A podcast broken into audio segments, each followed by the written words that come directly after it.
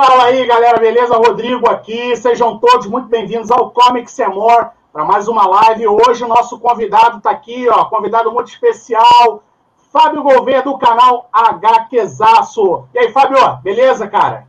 Beleza aí, Rods? Prazer falar com você, com o Gilson, com o Tanani aí no Comics and More, esse canal aí que veio para ficar com excelente conteúdo, excelente qualidade, com caras que entendem do assunto e faz aquilo com paixão, né? Então, bora aí para o bate-papo.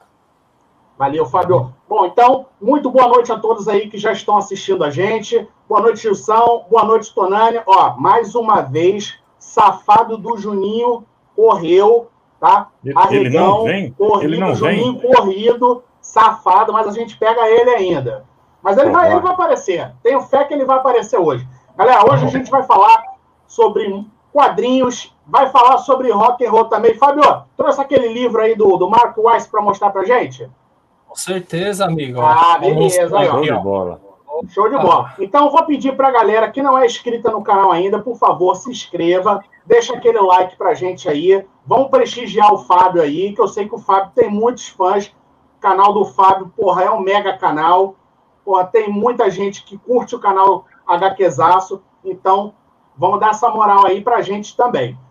Então, é, vou pedir também para a galera que tiver perguntas para o Fábio, colocar perguntas. Hoje eu vou começar perguntando. Fábio, a minha pergunta, a minha primeira pergunta é o seguinte: como é que você faz, cara, para dar conta de ler aquele material todo que você mostra para a gente lá no HQzaço, cara? Como é que como é que você administra teu tempo? Pô, é, primeiro que eu tenho essa vantagem, né? Que eu trabalho em casa, né? Eu trabalho com marketing, aí eu, a gente resolveu montar aqui um escritorinho em casa, né? Para facilitar também, né? Então eu não tenho aquele lance de cumprir horário, né? Eu não preciso acordar uma hora mais cedo para pegar um ônibus, para ir para o trabalho, essas coisas. Eu posso estar trabalhando, dou uma pausa, faço uma leitura. Então, meio eu que faço o meu horário, né? Então, a, o fluxo de quadrinhos que vão chegando aqui, né? Eu pego bastante lançamento, como a galera sabe, né? é enorme. Então, se eu não manter esse ritmo ler um pouquinho, pelo menos uma vez por dia, a pilha vai acumular. Aliás, a pilha já está acumulada, está enorme. Eu tenho um montante lá da Evolukit só com quadrinhos que eu não li ainda. E eu tento ler, aproveitar a leitura, né? Claro que eu não tenho, se eu não tivesse o canal, né, meu fluxo de leitura seria muito mais baixo do que é hoje em dia eu ia ler mais com calma e aproveitar mais a questão da arte, mas como tem o canal, se torna meio que, entre aspas, aí uma obrigação, uma obrigação boa. Então eu mantenho essa leitura para poder trazer o mais rápido possível o conteúdo para o canal, para não tornar o, um assunto, digamos, velho. E estamos nesse fluxo aí, o cérebro já foi acostumando com o tempo. E continua assim, velho. Até a, a, princípio, né? Até hoje, falando hoje, tô tranquilo. Nunca sabe o dia de amanhã, espero que não. Mas, não é, mas é como você falou, né, Fábio? É uma obrigação boa, né? Para nós que curtimos quadrinhos, né? É, acaba sendo acaba sendo divertido, né, cara? Ah, sem dúvida, né, meu? É aquele famoso trabalho dos sonhos, né? É claro que eu ainda não tô naquele patamar desses canais grandes que a gente conhece, que tem muita gente que ganha uma grana legal nisso, né? Mas estamos no caminho aí meio pau a pau. Algumas vezes eu dou uma atenção especial aqui para o canal quando tenho algo, algum serviço assim. Tá legal por enquanto. Espero que a tendência seja ficar por aí. Quem sabe viver disso, né? Vai saber. É. é Bom, é antes de eu passar, antes de eu passar a palavra aqui para o Gilson, para o Gilson perguntar para o Fábio, vamos dar as boas-vindas ao nosso hater mais querido, Juninho, Aê. senhoras e senhores. Juninho! Saiu da Zona Fantasma! Juninho! Grande Juninho, hein? Apareceu, né, covarde? Apareceu, isso, né? Já começaram as agressões, cara. Que isso, Apareceu. Aliás, eu vi a live de vocês ontem aí, que vocês fizeram sobre... Foi ontem, né, do Foi ontem, foi ontem, né? Foi. Assisti hoje enquanto eu estava trabalhando, deixei rolando lá, ouvindo aí vocês. Show demais. Ô, Desculpa, ô, ô, Gilson, ô Gilson, deixa, deixa o Juninho se justificar, que o Juninho, o Juninho ontem correu e agora chegou atrasado. Então vamos deixar o Juninho falar primeiro? Fala, Fala Juninho. Ah, eu achei que era as Juninho, ó, sentimos a sua falta, hein, Juninho? Faz eu a sua sei, pergunta aí, dá o seu boa noite e faz a sua pergunta já aí para o Fábio, vai. Ah, boa noite, desculpa, eu achei que era às nove, estava trabalhando, vim correndo. E aí foi isso. foi mal, foi mal. Desculpa aí, Fábio. Tá perdoado, velho. Então, fa então faz, a sua, faz, a, faz a sua pergunta aí pro Fábio, vai. Tá meio ruim o som. Cadê? Pega a sua pauta aí e faz a sua pergunta pro Fábio, Juninho. Ah, Fábio, como é que você tá? É que a gente aqui sabe que eu sou do hate, né? Se você, se você é da turma aí que concorda que acho que o mensal podia acabar, a gente ficar só com esse material velho aí, o que, que você acha disso? Que a cronologia está muito esticada não sei se você tem essa impressão também. Não só esticada, mas se a gente for comparar o conteúdo das mensais hoje em dia, não, não tem como abrir aí uma disputa com esses materiais antigos, meu, não tem como. Eu coleciono mensal, é, todo mundo sabe que eu tenho um quadro fixo onde eu faço um review breve aí de, uhum. de todas as mensais que eu compro no mês. Se eu pudesse ter esse poder de escolher, né, eu eu iria voltar, né, para que tivesse aquele encadernadinho comum que compilasse, sei lá, uns 12 capítulos de um certo personagem, mas eu ainda sei da importância de uma mensal hoje em dia para ir um moleque lá na banca e comprar um quadrinho aí de nove reais, que não vai ser mais de nove reais, né, que foi anunciado, agora as mensais uhum. vão se tornar 21 reais, né, vai ficar um pouquinho mais complicado essa compra. Voltou. As mensais vão para 21 reais, cara. 21 reais as Puta mensais. que o pariu, 21 reais, cara. É, mas elas vão ser maiores também, né? É, elas vão ser. Porra, mas mesmo assim, cara, porra, quem é que vai conseguir acompanhar aí um bando de, de mensal aí por mês? É, mas assim, é, eu, eu, eu, sou do, eu sou do, eu sou time Juninho, cara. Eu também não acompanho. Não, e foi assim mensal, que a minha, né, cara? E Mas, foi porra, assim 21, que a linha... caralho, surpresa, cara. Não, então foi assim que a linha prêmio destruiu a Abril, né? Porque era 2,50, todo mundo achava que era porcaria o formatinho, chegou depois a 10 reais. E Ô, Fábio, mas, preço, né? mas, né? mas, desculpa aí, cara, eu, eu, eu, acabei te interrompendo porque esse negócio aí de 21 reais me assustou aqui agora. um susto. Mas vai, segue, segue, o teu, segue o teu raciocínio, Fábio, desculpa aí. Ah, que isso, né? É, então, exatamente, vai ser 21 reais, vão ter no mínimo de páginas, vão ser 99 páginas, vai ser que nem um formatinho cartão, né? E vai ter aquela lombada quadrada. Vão voltar alguns mix, né? Principalmente em Vingadores, Liga da Justiça, a própria Detective Comics vai voltar pro Batman, né? Superman vai continuar com aqueles três mix de Action Comics e mais um. Hoje em dia tá a Legião dos Heróis, né? E vai ser isso, vai ser complicado. Eu, eu acho que eu não vou conseguir também manter essa média de mensais de muitos títulos. Se eu for escolher cinco títulos, já são mais de 100 reais por mês. Então é algo que a gente tem que pensar, apesar de eu gostar desse formato do que das mensais, eu vou ter que selecionar agora um pouquinho melhor.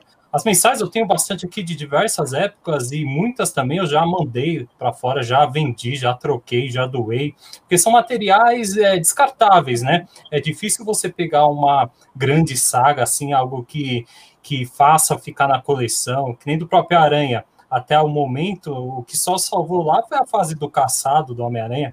De resto, para mim, tudo descartável. O Batman também tá cruel. Se eu precisasse vender, venderia fácil. Superman nem se fala. A Venom que tá legal pra caramba, mas vai entrar também nesse lance de mix, vai ser bimestral, é mensalzinha, vamos ver o futuro dela a partir de janeiro, né? Qual que vai ser a aceitação do pessoal também. Ô, Fábio, posso fazer, comentar, continuar aí, galera? Pode, vai lá. Só não, não abusa, é só não abusa. Você já faltou Sim. ontem já o serviço, não abusa não. Ah, eu, eu sou do noturno, eu sou assim, eu chego... Vocês colocaram meu nome na lista ontem, né? Eu não fiquei com falta não, né? Não, pouco falta não. Hum. Você foi bastante citado. Não, é porque o. Que nem os gibis da, do, do. Citado principalmente por mim. É uma paixão antiga. Não, que nem, por exemplo, da Disney, né? As histórias da Disney são feitas por é, estúdios independentes, que aí, tipo, ah, na Itália os caras fazem as histórias do tio Patinas, né? Esse tipo de coisa. Assim, dá a impressão também que vai acabar, tipo, a DC fechando e terceirizando essas coisas aí, né? Porque não dá para manter tanto título e a qualidade não tá, tá acompanhando, né? Eu não, eu não, acho que isso é impossível, não. não sei eu, já, eu, eu já acredito o seguinte, que talvez seja um caminho para o futuro, as mensais migrarem totalmente para o digital. E aí, se uma fase for aclamada, alguma coisa assim, eles venham a publicar os encadernados, os TPBs ou até os capas duras, sabe? É, Fora isso, uma tendência lá para fora. Aqui no Brasil não tenho, não tenho ideia de como vai ser o mercado. Porque a cena autoral também está começando a aflorar depois dessa da pandemia, né? Aparentemente. Uhum. Assim. Olha só, galera, mais uma vez aí, agradecer a todos que estão assistindo. Já tem a galera entrando aí. Muito obrigado a todo mundo. Vou pedir para vocês se inscreverem no canal, quem não for inscrito ainda. Obviamente, quem está assistindo já é inscrito lá do HQzaço. Deixa aquele like aí para a gente e para o Fábio. E obrigado aí, Guilherme, ó, dando boa noite aí. Excelente iniciativa de trazer o Fábio. Como que você mora em HQzaço? Estão entre os melhores canais de quadrinhos da atualidade. Valeu, Guilherme. Gilson, sua pergunta para o Fábio. Bom, primeiro, deixa eu dar o meu boa noite, né? Claro, mas é claro, isso aí já estava, já, isso já estava subentendido. Foi a nossa estrela de hoje, aí dominou tudo. Aí chegou o Juninho querendo atrapalhar. É o seguinte, Fábio, boa noite mais uma vez. Muito obrigado por, por estar aqui com a gente, ter aceito o, o nosso convite através do, do Rods, tá? A gente, é, você pode ter certeza que aqui nós somos, a, a, acima de tudo, nós somos muito fã de quadrinhos, a gente, aqueles aqueles velhos nerds apaixonados por, por histórias em quadrinhos e por música também. Então, você é o cara que tem tudo a ver com, com a nossa sintonia. Então, muito obrigado por estar com a gente aqui, tá bom? É, minha pergunta é aquela pergunta básica. Como começou a sua paixão né, por quadrinhos? E depois, se você puder falar também por música. Boa, Obrigado, boa. Gilson, boa. pelas palavras. Prazer falar com você e com os amigos aqui. Pô, o quadrinho, assim como a grande maioria, né, que tem essa paixão, começou com a Turma da Mônica. A gente tinha aqui em casa, né, quando eu era pequeno, sei lá, quando tinha uns 5, 6 anos, meu pai levava eu e minha irmã todo sábado numa banca de jornal, e lá a gente escolhia, né, os quadrinhos, no caso, Turma da Mônica, e foi entrando nesse vício de leitura, né? Até que certo dia eu comecei a pesquisar outros materiais, pegava um ou outro, um Batman aqui, uma teia do aranha, um recruta zero, às vezes um fantasma. Aí foi quando eu peguei uma edição do Spawn. Aí eu vi aquilo, eu acho, se não me engano, foi a edição número 6, que ela acaba com aquele com aquele assassino, aquele pedófilo que né, é, a última cena da edição é ele todo acorrentado, com sorvete na boca. E quando eu vi aquilo, né, porque você vê a transição, né, eu tô lendo lá, sei lá, algumas coisas infantis, como Seninha, Turma do Terri, e às vezes eu pegava, né, esses de heróis, e você logo de cara vê um spawn, era criança, né, o negócio foi impactante, ainda mais na época, e foi por aí que eu comecei a colecionar mesmo, que eu quis, né, pegar todos os volumes, uma sequência legal, que foi com Spawn. E foi aí que surgiu a paixão, meu. Foi conhecendo, comprando sem parar. Depois teve o período dos mangás, que foi em alta, que começou a surgir Dragon Ball, Cavaleiro Zodíaco, essas coisas que eu também peguei essa onda de pegar uma coleção do 1 até o final. E foi até hoje. Eu tive uma pausa na coleção, que foi no período quando eu entrei na faculdade, quando eu tinha por volta de 17 anos, né? Dos 17 aos 21 que eu acabei a faculdade, eu não colecionei absolutamente mais nada. Até me arrependo hoje em dia, eu, nesse período eu acabei jogando, eu não doei, eu joguei no lixo a minha coleção. Então tinha lá o Longo Dia das Bruxas, tinha diversos materiais do Frank Miller. Joguei. Você jogou fora, Fábio? Joguei. Puta Ó, que pariu. Em partes, porque eu joguei, e roubaram. Porque eu coloquei tudo numa caixa aqui no, no meu quintal, né? Aí um belo dia alguém entrou e levou as caixas tudo embora, deixaram metade, eu fiquei meio puta, eu, eu joguei. Tava sem motivação nenhuma para leitura. Tava em outra fase aí, mais ligada à música, pensando em outras coisas. Pensei que eu nunca mais fosse ler. Então, nesse período, eu abandonei tudo de quatro anos. Aí eu saí da faculdade, mais um aninho, eu fiquei uns cinco anos sem colecionar nada. Foi quando foi lançado Os Mortos Vivos, da editora HQM, que aí voltou essa minha paixão. Foi o período logo em seguida, depois de uns anos, começou a fase dos 952, aí eu voltei a colecionar tudo, e desde então, comprando toda hora aí num vício absurdo. eu, vou, eu vou pedir para você, eu vou pedir para você continuar a pergunta do, que o Gilson fez, que é em relação à música, mas antes, deixa eu só complementar aqui. É, complementar com, por conta da resposta que você deu não te bateu um arrependimento, assim, uma ansiedade depois de um tempo, não, cara, que você se desfez da, da tua coleção, depois que você voltou a ler, você relembrar o material que você tinha, que, como é que foi? Qual o sentimento que você teve? Olha, não só da minha coleção, como eu... Esse eu doei, esse eu não joguei, eu doei a minha coleção de action figures, né? A grande maioria, eu tinha mais de 500, meu, mais de 500 bonecos, quando eu era pequeno, eu só queria boneco, só boneco, só boneco. Tem, até então, peguei a época do Mark Falene, quando ele trouxe para cá, né? Esse lance de brinquedo para criança que foi transformando em colecionador. Alguns eu guardei aqui, eu devo ter uns 50 guardados, os top, mas eu doei para o meu primo todos esses bonecos e me arrependo hoje em dia, sem dúvida, assim como os quadrinhos, que tinha tanto clássico lá, meu, que você não tem ideia. Eu só fiquei com os Spawn daquela época, tenho até hoje em dia os que eu comprava na banca mesmo, tenho guardadinho, não está completo, mas o arrependimento é grande. O bom que pelo menos a gente vive uma fase boa aí dos quadrinhos, é, as editoras republicando tudo, né? Todo o conteúdo. Acho que nós vemos a melhor fase, né? De, de diversificar, diversificar sei lá, criado essa porra, de diversidade, isso mesmo, de títulos, de personagens e um monte de coisa. Então, a gente tem essa, essa vantagem, né, de... Eu perdi aqueles quadrinhos, mas um dia eu vou recuperar, talvez num papel melhor, quem sabe. Entendi. E, e aí agora, é, se você puder, ô, ô, Fábio, pode complementar aí a tua resposta aí com a pergunta que o Gilson fez, é, como é que é a tua relação com a música aí, como é que você virou fã aí de rock and roll, quais bandas que você curte, se você puder responder aí pra gente. Bem, o, o rock, desde pequeno, né, aqui em casa, ninguém, ninguém ouvia, né, na época, é, essas coisas samba, sertanejo, etc. Só ouvia, meu pai, né, principalmente, sempre ouvia, é aquele cara que ouvia, mas não entendia muito bem o que estava tocando, mas estava ouvindo rock lá. Aí eu comecei a curtir com seis anos, Michael Jackson, era vidrado aí no Michael, Aí até então, uma visita lá na casa do meu primo, eu vi um puta pôster lá, enorme, do Kiss, meu. Falei, caramba, hein? Que da hora essa banda que pegou pelo aspecto visual, né? Aí eu comecei a comprar o, esse primeiro CD do Kiss, comprei, né? Se não me engano foi o Rock and Roll Over.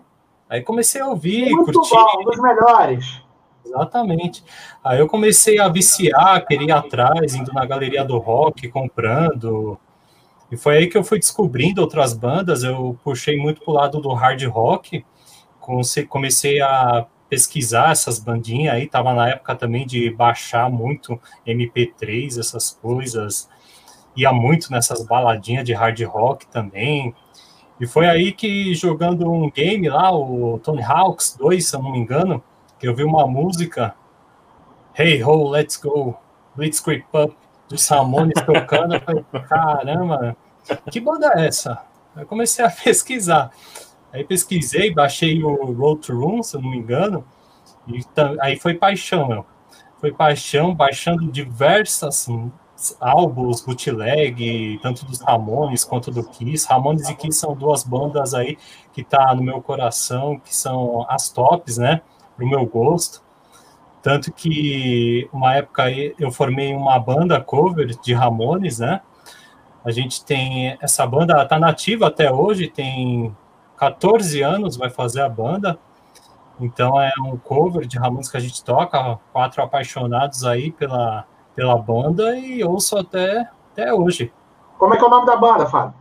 É Poison Heart, Ramones Poison Cover. Heart. Mas vocês têm, vocês têm rede social? Se tiver, passa aí pra galera. Tem o site é PH Ramonescover, Instagram é arroba ph.ramonescover, se não me engano. Tem o próprio site, que é o PH Ramonescover. Mas se você jogar no YouTube, você vai achar lá tudo, vídeo das bandas. A gente tá parado, né, devido a essa pandemia. pandemia né? Nem sei o que vai rolar, muitas casas de show fechando também. Eu... Já anotei aqui já. PH Ramones Cover. É, PH Ramones Cover. Tudo junto, tá Primeiro vinil do primeiro vinil do Ramones que eu comprei foi o Mundo Bizarro. Sensacional, né? Sensacional. Eu lembro da época que lançou Exato, na MTV. Foi, pegou bem nessa época, né? No é ano, assim, Fábio, é assim. É... é, depois, eu acho que tá assim essa de sucesso, não sou eu que tomo conta, mas eu acho que é, que é assim mesmo. Eu acho que a, o Instagram é ph.ramonescover e o, o YouTube é Puta, meu, eu esqueci, mano. Mas conforme a gente vai falando, eu procuro aqui. É, só, antes de eu passar, antes de eu é, passar para o Tonani perguntar para o Fábio, deixa eu botar uma pergunta da galera aqui. Aliás, a galera que estiver assistindo, quiser perguntar para o Fábio, coloquem aí no chat que a gente vai colocando na tela aí. É, aí, uma... Isso. Não esquece de arrochar o dedo no like, hein, galera? Tem uma pergunta aqui do Samuel que é o seguinte, Fábio. Hoje li um comentário no canal Quadrinhos World que dizia que quadrinhos de heróis são para adultos infantilizados. Vocês já sofreram preconceito por gostar dessas HQs? O que respondem para esse ser? Boa pergunta, Samuel. Vai, Fábio. Eu vou deixar o Fábio responder primeiro. Eu tenho certeza que o Gilson, Juninho, Tonani e eu queremos responder também. Vou deixar o Fábio responder primeiro, que essa aí eu faço questão de responder. Ah, não adianta, quem não, não tem essa paixão por leitura vai te julgar por ler quadrinho, não tem jeito. Eu tenho muitos amigos que me zoam. Você, pô, o cara bobão aí, lendo, lendo quadrinho de super-herói, não sei o quê, indo na banca comprar Batman. Eu até entrei meio nessa onda, fiquei meio com, com vergonha de comprar quando eu tinha lá uns 15 anos. 16, eu saía na escola, eu era o único que curtia e passar na banca e comprar uns quadrinhos, ninguém comprava confesso que eu tive um pouco de vergonha devido à pressão dessa galera que não entende. Para eles sempre vai ser um quadrinho bobo para adultos aí, infantis. Mas é claro que nós temos uns quadrinhos hoje em dia bem bobos, né? Mesmo. Mas tem que saber escolher. A gente aí que é macaco velho aí de mais de 30 anos, a gente sabe o conteúdo que é para a gente mesmo e aqueles que são dedicados às crianças. E o que fala para esse cara, o cara aí está dá nem, dá nem para falar o que, que a gente quer falar para esse tipo de gente. Se eu for falar o que eu quero falar, eu vou ser expulso da live. Ô, ô, Tonani, responde, responde você aí. Você já sofreu preconceito e o que, que você responderia para o cara que fala que quadrinhos de heróis são para adultos infantilizados? Bom, eu falaria, meu amigo, vai se informar, primeira coisa que quadrinhos não é, não é só super-herói, quadrinho é a mídia, né? Super-herói é uma porta de entrada e eu gosto muito de super-heróis, aprendi muita coisa bacana termos de índole, caráter tudo mais na idade certa com super-heróis também. Eu acho que tem esse propósito. É uma coisa de cultura mesmo e, e serve pra gente. E muita gente comenta isso porque são todos macaquinhos de imitação. O que o nosso amigo Alan Moore fala, o pessoal reza como religião, né? Para ele, ele sofreu muito com a história dos quadrinhos, sobre como eram tratados os autores. Eu entendo completamente a posição dele nesse sentido. Porém, tem pessoas que vomitam uma opinião sem ter algum embasamento próprio, sem ter uma ideia própria, só repetindo o que, que os caras estão falando. Então, eu sigo isso para minha vida. Eu vejo o que é bom para mim que é correto, que não prejudica ninguém e sigo. Não me importo com outras opiniões. Mas até chegar nisso, quando a gente é adolescente, criança, vai um longo caminho. E na escola, acho que todo mundo sofreu bullying, né? Eu praticamente me sentia solitário. Na minha escola, eu só conhecia eu mesmo que gostava de quadrinho, um ou dois de turmas diferentes, mas graças a Deus a gente passa da infância e encontra pessoa com, com afinidade pelo que a gente gosta também, né? E é o que eu falo, se você gostou, não faz mal para ninguém, não é ilegal, manda bala, cara. Vai lá e faz o que você quer. Outra coisa, só deixa eu fazer um adendo aqui. Claro. O amigo claro. falou. É, hoje em dia, para você educar uma criança, Você prefere dar um quadrinho, sei lá, do Batman, que ele vai bater no bandido, que vai haver alguns bandidos, vai ter o Coringa lá? Ou dar um exemplo aí, não nada ligado, mas hoje em dia que está sendo uma praga aqui, um CD de funk? Cara, muito boa, muito bom, muito bom comparativo. Muito bom comparativo, é isso mesmo. Cara, antes do, antes do Gilson responder essa pergunta, aproveitar que o Tonani tocou no assunto aí da, da religião, né? A live de ontem já foi polêmica e hoje vamos aproveitar a presença do Fábio e a audiência do Fábio. É óbvio que eu vou polemizar. Então, é óbvio Religião, Alamura é o cacete. Porra, agora vão ficar puto comigo, vão tacar, tacar pedra, agora, agora. Não fala Religião muito só tem uma. Religião só tem uma. Ah, é. é a igreja do John Burney. Tá? Religião só tem uma. O resto é charlatão. amém, irmãos? Amém? Amém, amém, amém. Em nome de John Burney. Amém. Em nome de John Burney, amém, irmão? Vai, Jussão. Responde aí, o que, que, você pensa disso aí? Quem fala que quadrinho de herói é, é, é coisa de adulto infantilizado, cara? O que você acha eu vou, disso? Eu, eu vou, Acho que essa, tentar... essa, pessoa precisa de um pouco de empatia, né, cara? É. Cadê? Você trouxe aí a sua empatia? Vou pegar, vou pegar minha empatia, eu já volto. Eu já volto. Vai, lá, vai respondendo aí que eu já volto. Rapaz, olha, eu vou tentar responder o mais politicamente correto que eu puder aqui. É o seguinte, eu, eu eu, eu acho que, o, que o, o, preconceito sempre vai existir, sempre vai ter alguém que vai ironizar, isso aí faz parte. Mas eu já passei do tempo de me incomodar com isso. Quando eu tinha 17, 16, 15, eu podia até ficar meio envergonhado de estar na rua com a revista na mão e ficava escondido. Mas depois que a gente chega aos 40, aí, aí a nossa mentalidade muda completamente. Então, isso aí já não, já, muito pelo contrário, hoje eu tenho muito orgulho quando eu vou numa. numa banca, banca praticamente não se vende mais, né? Mas como eu vou numa comic shop e, e, e, vou comprar uma, uma revista lá, pega a revista, você tem a edição tal, edição tal, edição tal, sabe? Eu fico orgulhoso, é porque é, é, assim, o aspecto que dá não é mais daquele, daquele leitor que não sabe das coisas, muito pelo contrário, é um cara já maduro, que gosta de quadrinhos, é porque quadrinhos é interessante.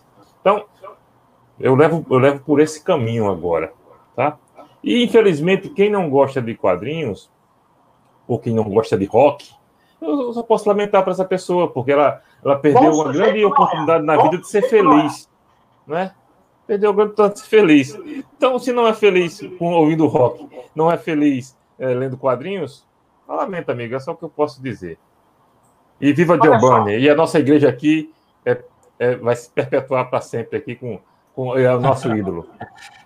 Olha só, o cara que não gosta, o cara que não gosta de quadrinhos e o cara que não gosta de Kiss, você pode desconfiar desse cara. Ô, Fábio, você sabe da história da empatia? Você, você já ouviu essa não. história, não? não? Essa história da empatia foi o seguinte: é que acusaram a gente, falaram que a gente não tem empatia com as pessoas que não podem comprar esses encadernados de luxo, ônibus. Aí os caras falaram que a gente está comprando, a gente não tem empatia. Então, eu trouxe aqui a minha empatia aqui, ó. Tá, tá aqui, tá, tá a minha empatia aqui, ó, para quem, pra quem fala, fala mal do John Byrne, fala, fala que quadrinho Fica lombadeiro, né? Quando né, é infantilizado, tá aqui a minha empatia aqui, ó. Tá? Ô, Roda, nós somos lombadeiro, lombadeiro, né? Hã? Nós somos lombadeiro. É. Somos todos lombadeiros. É, é nós somos lombadeiro. E já recebi Porra, agora, bastante agora, crítica. Eu gostei desse negócio aí do John Byrne, cara. Eu gostei disso aqui, cara. Peraí que eu acho que tem mais pergunta pro Fábio aqui.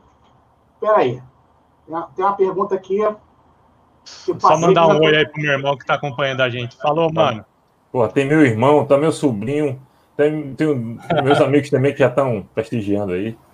Já mandei todo mundo seguir o Fábio. Entendeu? Não tem, ah, tem tá que seguir aqui, o Fábio. Fábio olha só, uma pergunta, uma pergunta aqui para você, ó.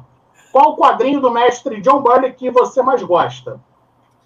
Porra, meu, é, é uma pergunta complicada, mas eu poderia responder que tem uma fase que ele participa aí dos X-Men, que para mim é a favorita, eu sempre falo isso no meu canal, que quem pegar aquela fase, né, que aliás a Panini lançou, né, no encadernado meio que de luxo, né, em quatro partes, é, você tá feliz, se você quiser X-Men, se alguém tá afim de ler X-Men, pega aquela fase que é sensacional Sem contar do Superman também, que eu não tive a oportunidade de ler completa, né? Mas também é uma do nosso mestre aí que vai ficar sempre no topo.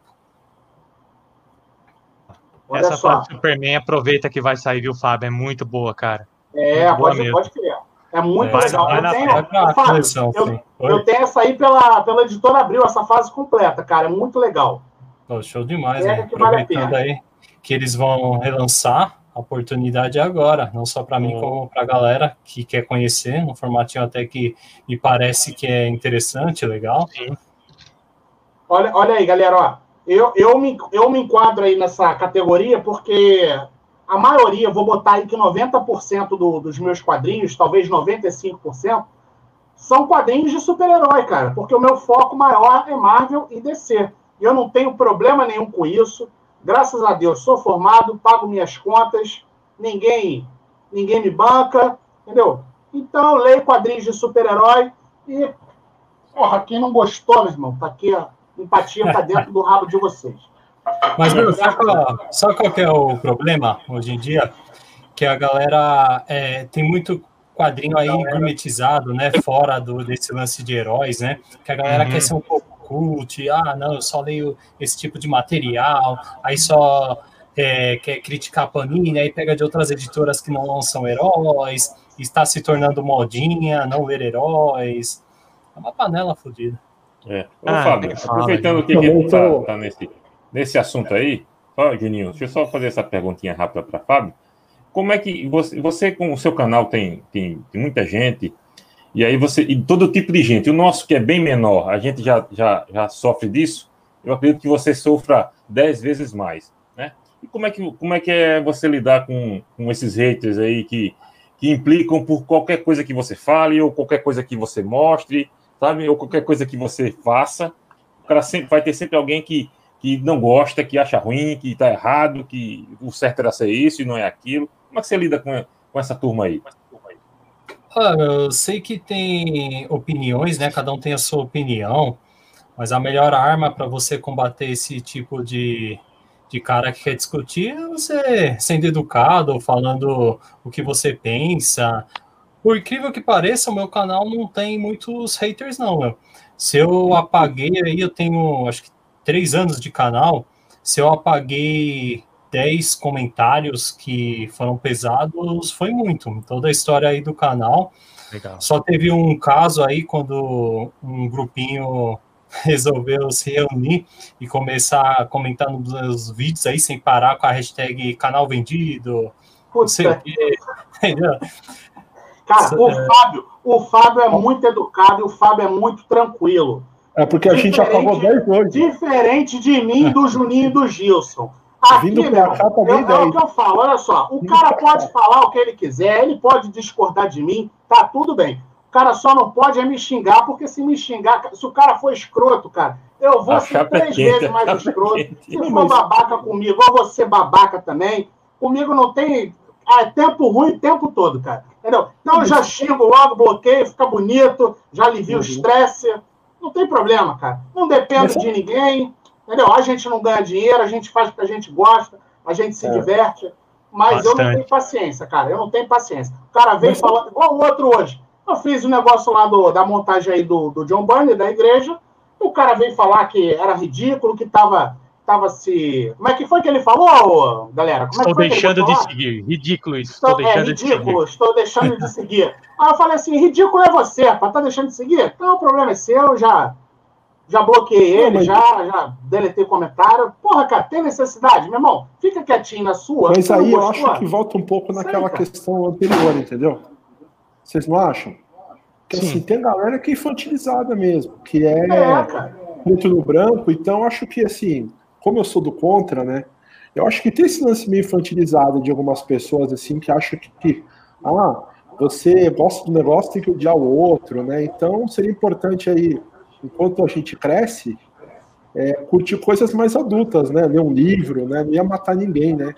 Também a gente não pode imaginar que, é claro que tem quadrinhos aí que tem nível de literatura, mas não é a melhor literatura disponível, né? Eu acho que é isso que às vezes o Alan Moore fala sabe, cara? Vai, vai viver um pouco, vai ver uns livros, sabe? No, Não fica só nisso aí. É um, é o, o gibi é um apanhado pop de um monte de coisa que existe no mundo. Então vai ver outras coisas e volta para cá, né? Acho que a gente sofre com esses caras aí. Eu acho, eu acho, eu acho que você falou tudo, sabe?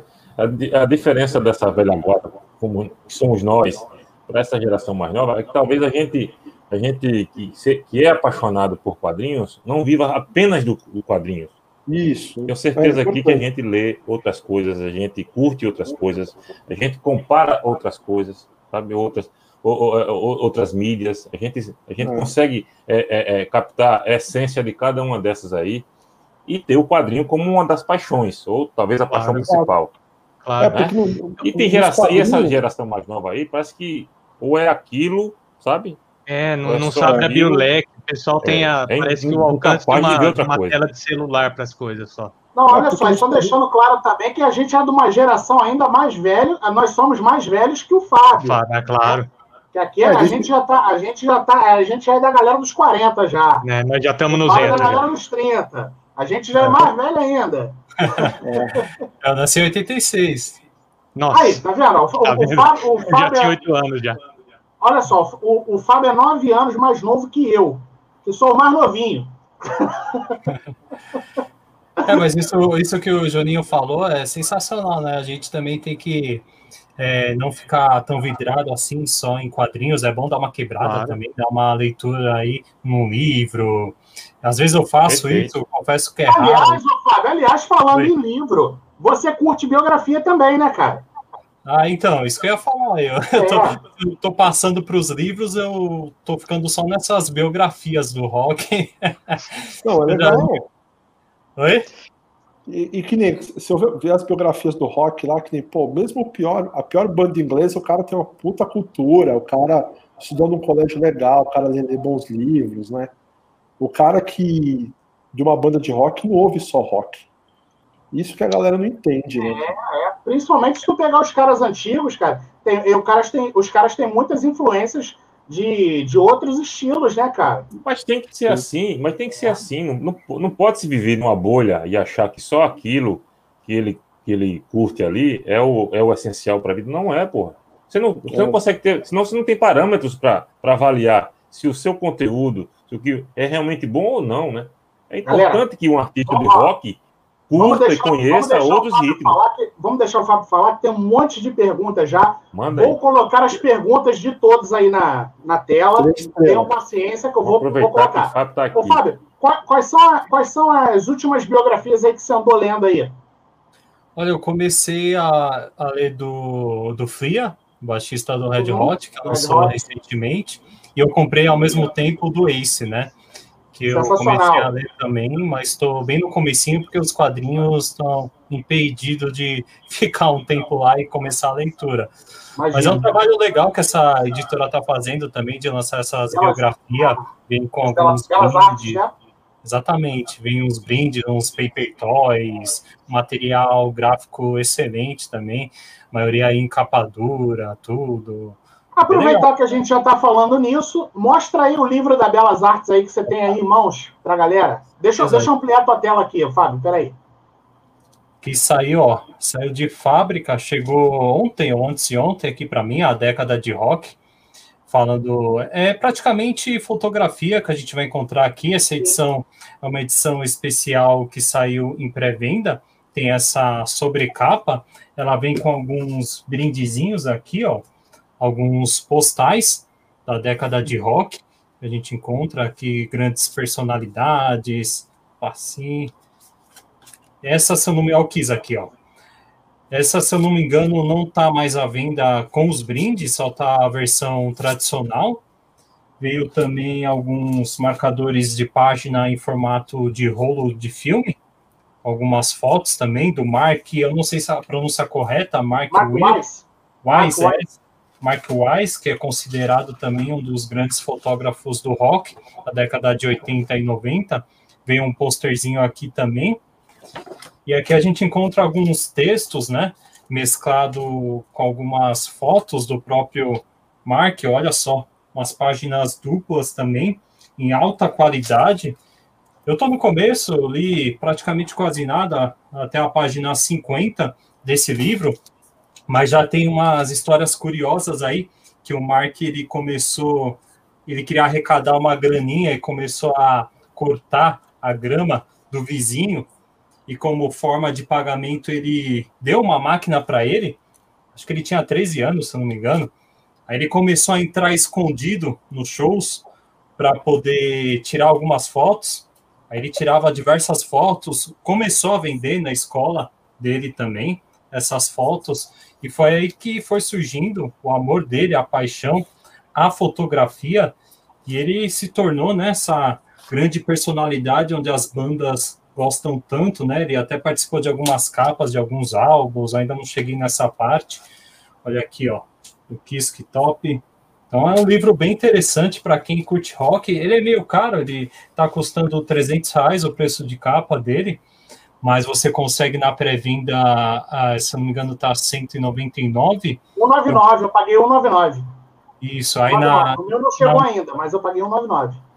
Antes dessa pré-venda que você pagou, tinha um preço especial, paguei 140 reais. Olha só que beleza. Site da editora, eu nem sabia da existência desse Aliás, Fábio, olha só, eu paguei 189 porque eu paguei, eu paguei à vista. Aí eu paguei 189.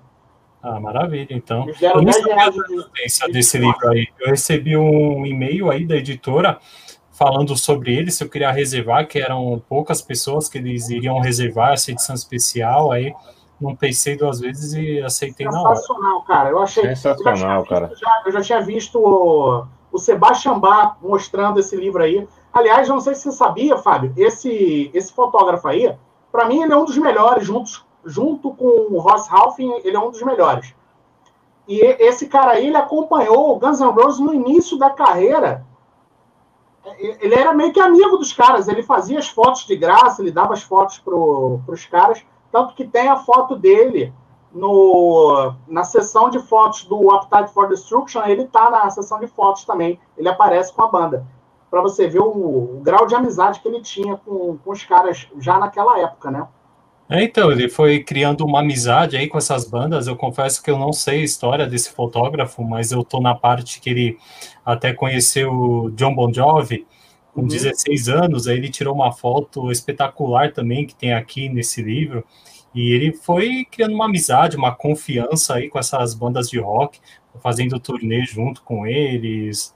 Sinceramente, foi um do, dos materiais mais que mais me surpreendeu no ano.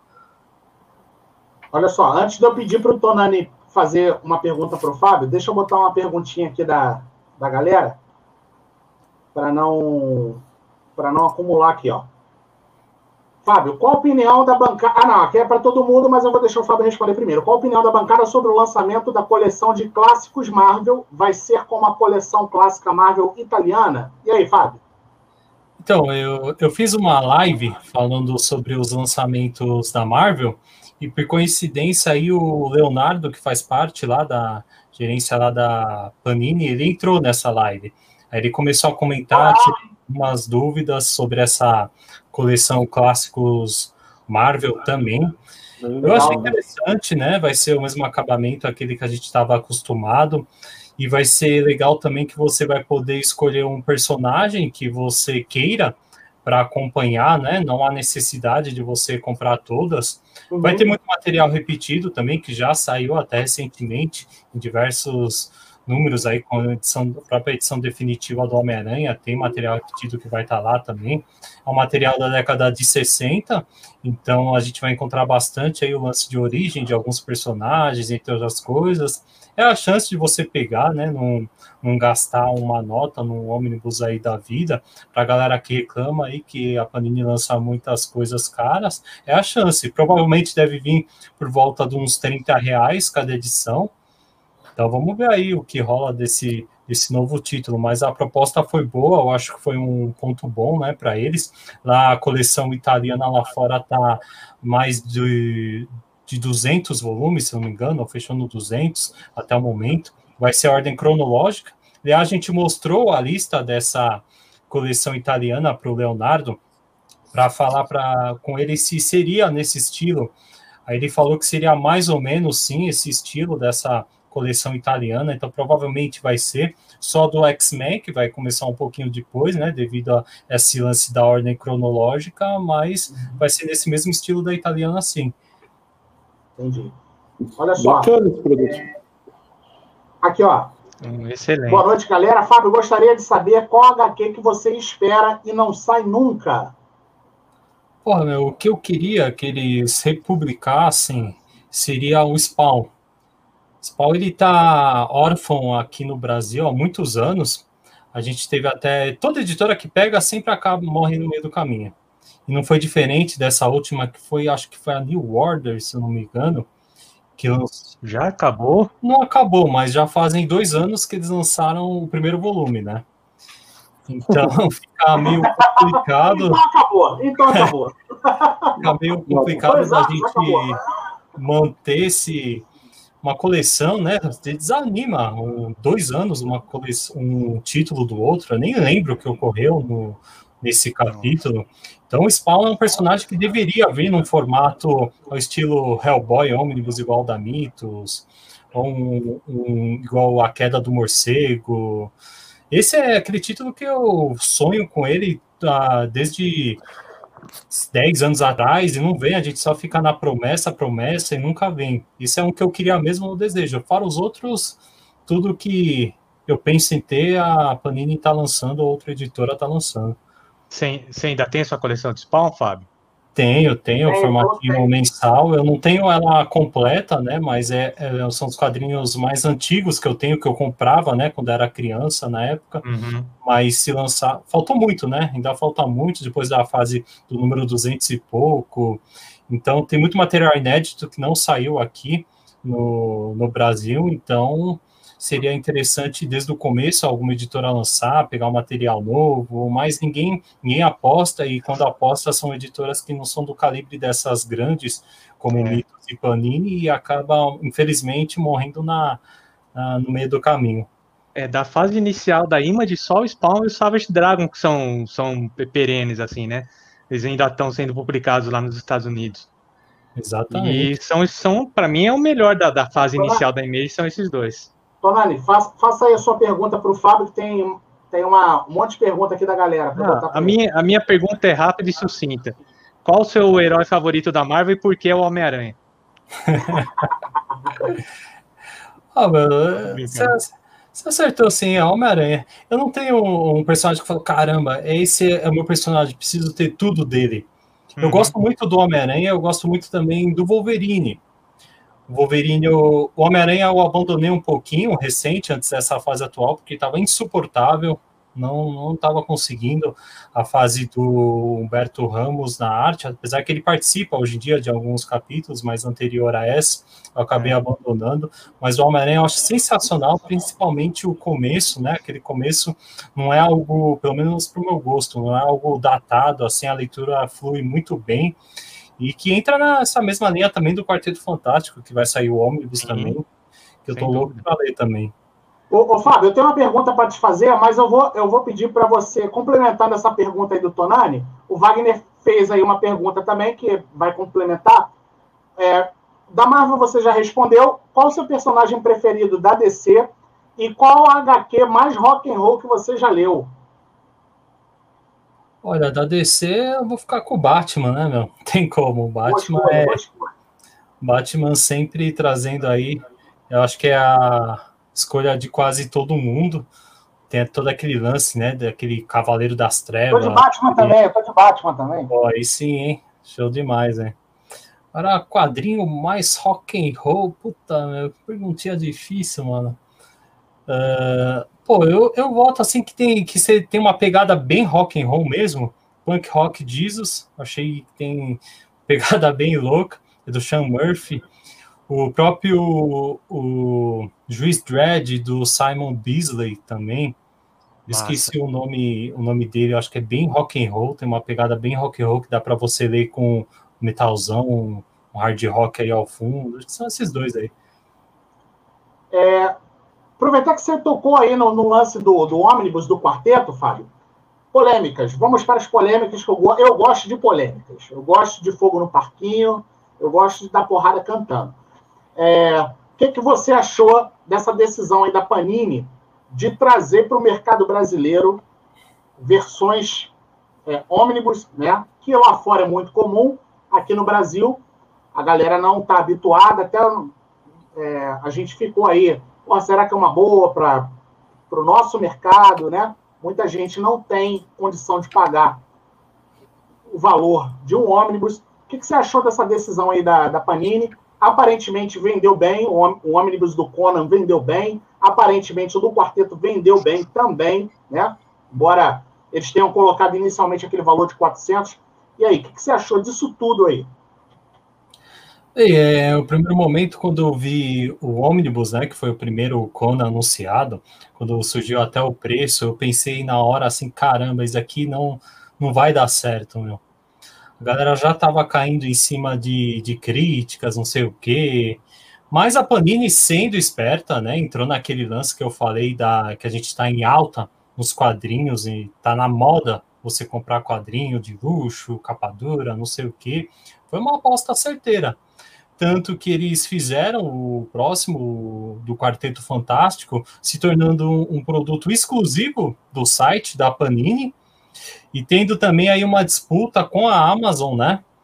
Que é mais uma disputa interna entre eles, que você pode ver que deu tanto certo que foram anunciados mais ônibus aí no, no evento da Comic Con provavelmente vai vender, vai esgotar esses volumes, e a tendência é essa, a gente ter mais ônibus para o ano que vem, a não ser esses anunciados até abril, que os anúncios que teve, né, de editora Panini foi mais ou menos até abril os lançamentos, então a tendência é essa, é um tiro certo, Deus foi certeiro, deu certo, muito certo, a galera tá comprando, não tá abrindo mão também, surgiu um descontinho lá, que eles estão 20% de desconto sempre dando no site deles, então o pessoal nem pensa duas vezes e compra. Eu mesmo comprei o do quarteto é, com esse desconto, né? Quando ele estava com o preço de 400 reais.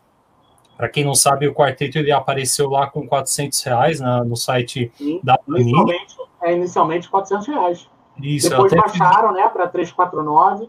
Exatamente, eu até fiz um vídeo, tá certo com essa comparação. Eu vi, eu vi o seu vídeo, eu vi o seu vídeo. Né, que o ideal seria 350 pelas Sim. contas, né, meio em cima, comparando com. Aliás, quando, quando, quando se foi falado que teria um ônibus do quarteto, eu, eu também imaginei, pelo valor do ônibus do Conan, eu imaginei que o valor seria de 350, né? Até, a gente até conversando aqui, nós, entre nós aqui, é, nós imagin, imaginávamos que seria 350. Quando veio o valor de 400, para mim foi até, porra, achei salgado. E tem, você falou no desconto, Fábio, tem um desconto agora também da CCXP, que é de 30%. Então, quem comprar agora com esse desconto aí da. Com esse cupom da CCXP, paga 244. É, olha aí, 244, eu paguei 400 reais eu peguei um descontinho de 20 na época, mas aí quem comprou, né, a 400, não foi só eu comprei, lógico, é, vai ganhar um... Ganhei, aliás, hoje, eu recebi hoje um e-mail da editora Panini, um vale 50 reais, né, eles estão voltando ah, esse legal, legal. Para você poder utilizar em outra compra, né? É, eu recebi hoje mesmo, por coincidência, esse cupomzinho de 50, então com esses 30% se torna melhor ainda. Lembrando que o quarteto é, vai ser o papel coucher. Uhum. Olha só, é, mandar um abraço aí para o nosso amigo Moisés, do Zona de Distorção, HQzaço, o rei das bancas da República. Exatamente, banca aqui de São Paulo são monstruosas, especialmente essa da República que você encontra tudo lá, desde o, de mangá, mensalzinho, encadernado de luxo, algumas promoções da Salva, Eagle Moss, lá é o paraíso. Ainda vive, né? Essas bancas são poucas que temos aqui em São Paulo, mas a, gente ainda tem o prazer de sair por aí no metrô e encontrar, tanto na República quanto na Paulista, essas bancas enormes que parecem mais umas comic shop, né? Ó, aliás, vamos agradecer aí ó, ao Moisés aí que colocou um super chat pra gente de três reais. E sigam o exemplo do Moisés, ajudem o canal, entendeu? Ajudem, porque a gente não ganha dinheiro com o canal, a gente, a gente ainda paga para deixar esse visual bonito para vocês. Então coloquem super chat aí pra gente. Pode ser um real, só para ajudar o canal. Certo, galera? É Sim ou não? Aí. Claro, vamos ajudar Sim, ou não? Sim. Pô, amém, amém ou não, irmão? Sim, amém, irmão? Amém. Amém. Amém, irmão. Um real, irmão. Bota aí na nossa sacola, irmão. Tem que pagar a igreja do John Barney. Olha, ô Fábio, o professor Ney, ele tá te dando uma boa notícia aqui, ó. O Spawn tá na mão da New Order, que é de São Gonçalo, aqui no Rio de Janeiro, e eles prometeram retomar agora em 2021. Boa notícia. Então. É, não sei, não sei não se é uma boa notícia, não. Porque, é, tudo bem, vão retomar em 2021, o número 2 né, dessa nova fase. Mas e o número 3 é daqui a dois anos? É. É, tem esse problema, né, cara? É, Olha só, peraí, o Tonani já fez a pergunta. Aí tem que ver. Vou deixar, vou deixar o Juninho perguntar agora, antes de colocar mais, mais perguntas aqui da galera, que o Juninho está muito tempo calado, eu não gosto de ver o Juninho calado. Juninho, faça aí o seu comentário, é, faça sua pergunta para o Fábio, destile o seu hate, a casa é sua. Ah, Fábio, é que você é um cara mais antenado com o mercado que a gente, né? Quando a gente Com começou certeza. aqui no grupo, né, parecia assim que o futuro do mercado de quadrinhos no Brasil era bem tenebroso, né? Parecia que sair o ônibus, o ônibus aqui ia ser ônibus seria, seria impossível. E agora a gente está vendo um monte de anúncio, né? O que, que você acha do mercado? Assim, você acha que o mercado deu uma subida apesar da, da pandemia e tal? Eu, eu fiquei com a impressão que deu uma subida, que o mercado tá bom, né? É, eu, justamente devido à pandemia, creio eu, que esse mercado de quadrinhos aumentou e aumentou muito. Porque uhum. eu tenho visto aí, o, eu sou associado né, com algumas lojas parceiras aí, Amazon, Panini, Panini agora, própria Comic, Submarino, etc.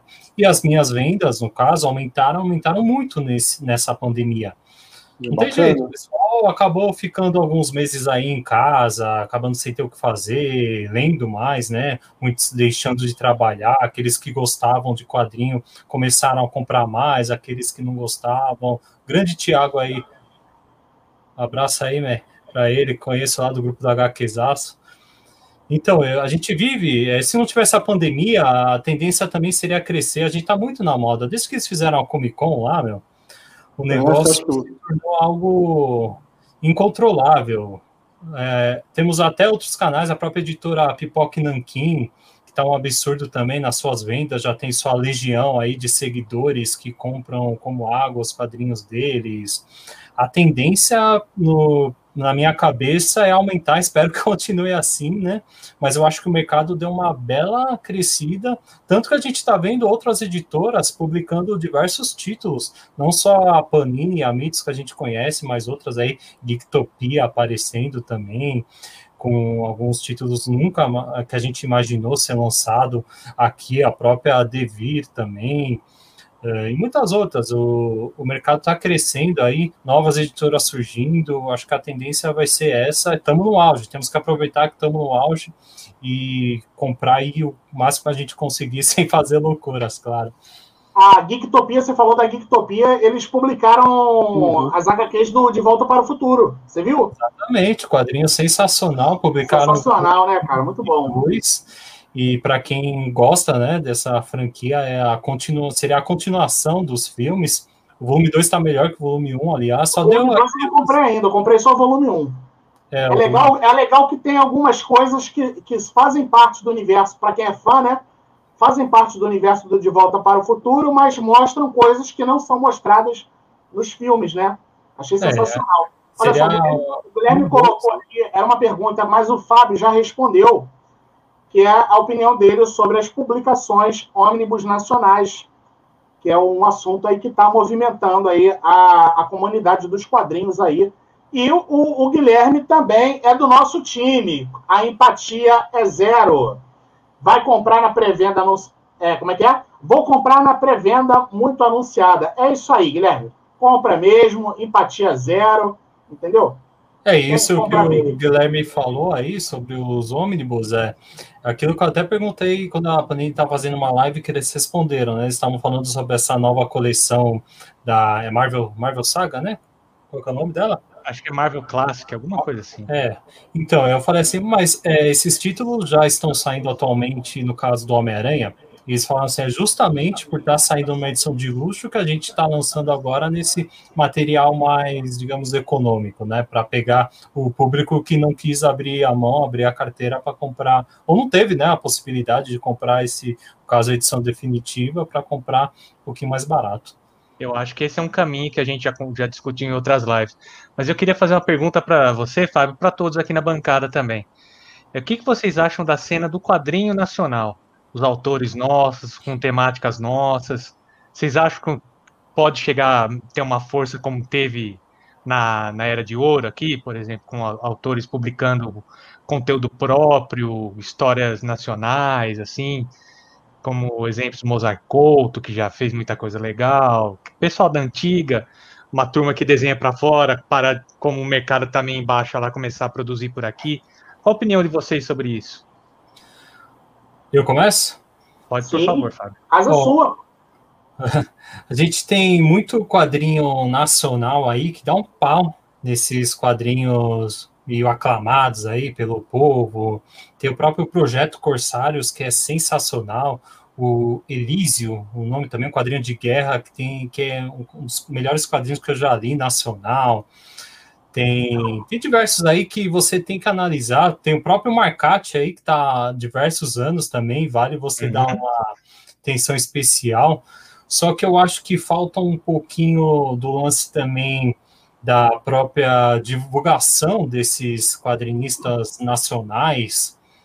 Por exemplo, não só falando do meu canal, como falando de outros canais, de uns canais pequeno, considero o meu pequeno, mas os canais maiores, o próprio Fernando Central HQs, tudo, uhum. ele não recebe essas informações dos quadrinhos nacionais. É muito raro um autor mandar para ele divulgar. Hoje em dia, esses canais de YouTube ele tem uma forte né, influência na divulgação na hora do cliente, do leitor finalizar a sua compra. Com certeza. Então não adianta o quadrinista nacional fazer alguma coisa, ficar lá parado em casa esperando vender, coloca lá um pouquinho um ou outro na comic shop, tem que ficar um pouco antenado à tecnologia, o que está rolando, onde as pessoas estão buscando quadrinhos. Senão, eu, por exemplo, na própria Comic Con que teve aqui, a última, a gente teve a mesa de artistas virtuais também. Nenhum artista entrou em contato comigo, nem com outros canais grandes que eu conheço, para mandar um simples release aí do material, um PDF, nada, né? muito menos um material físico.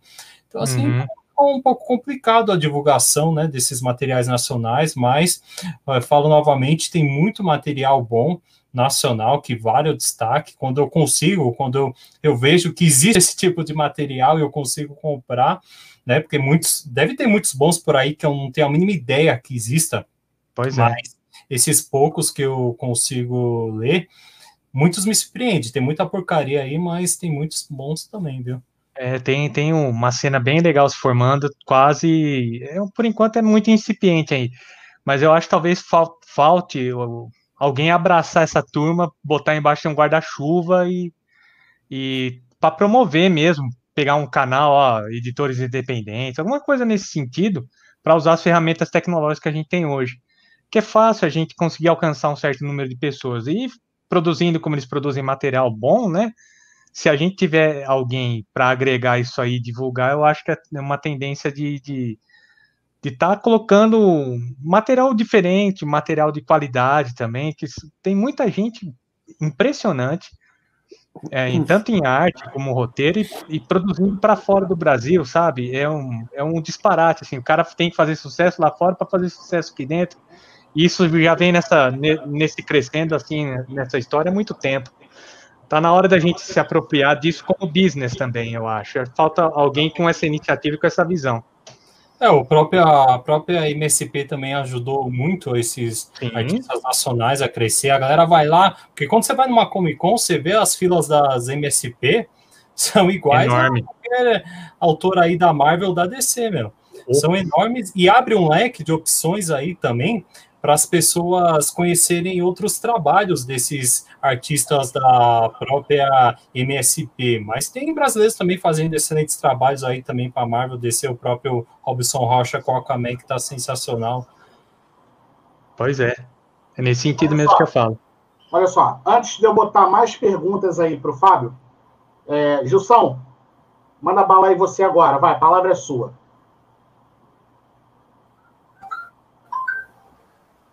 Eu, eu concordo com tudo que vocês falaram. E, e assim, se referindo ao, ao cenário nacional, né? É, Para muita gente parecia que, que quadrinho nacional só existia Maurício de Souza, né? E, e, e, a gente hoje em dia tem muita qualidade, cara. É, tecno, tecnologicamente a gente não perde em nada para mais ninguém. Se no passado a gente realmente estava mais atrasado em termos de tecnologia de produção de, de HQ, isso acabou.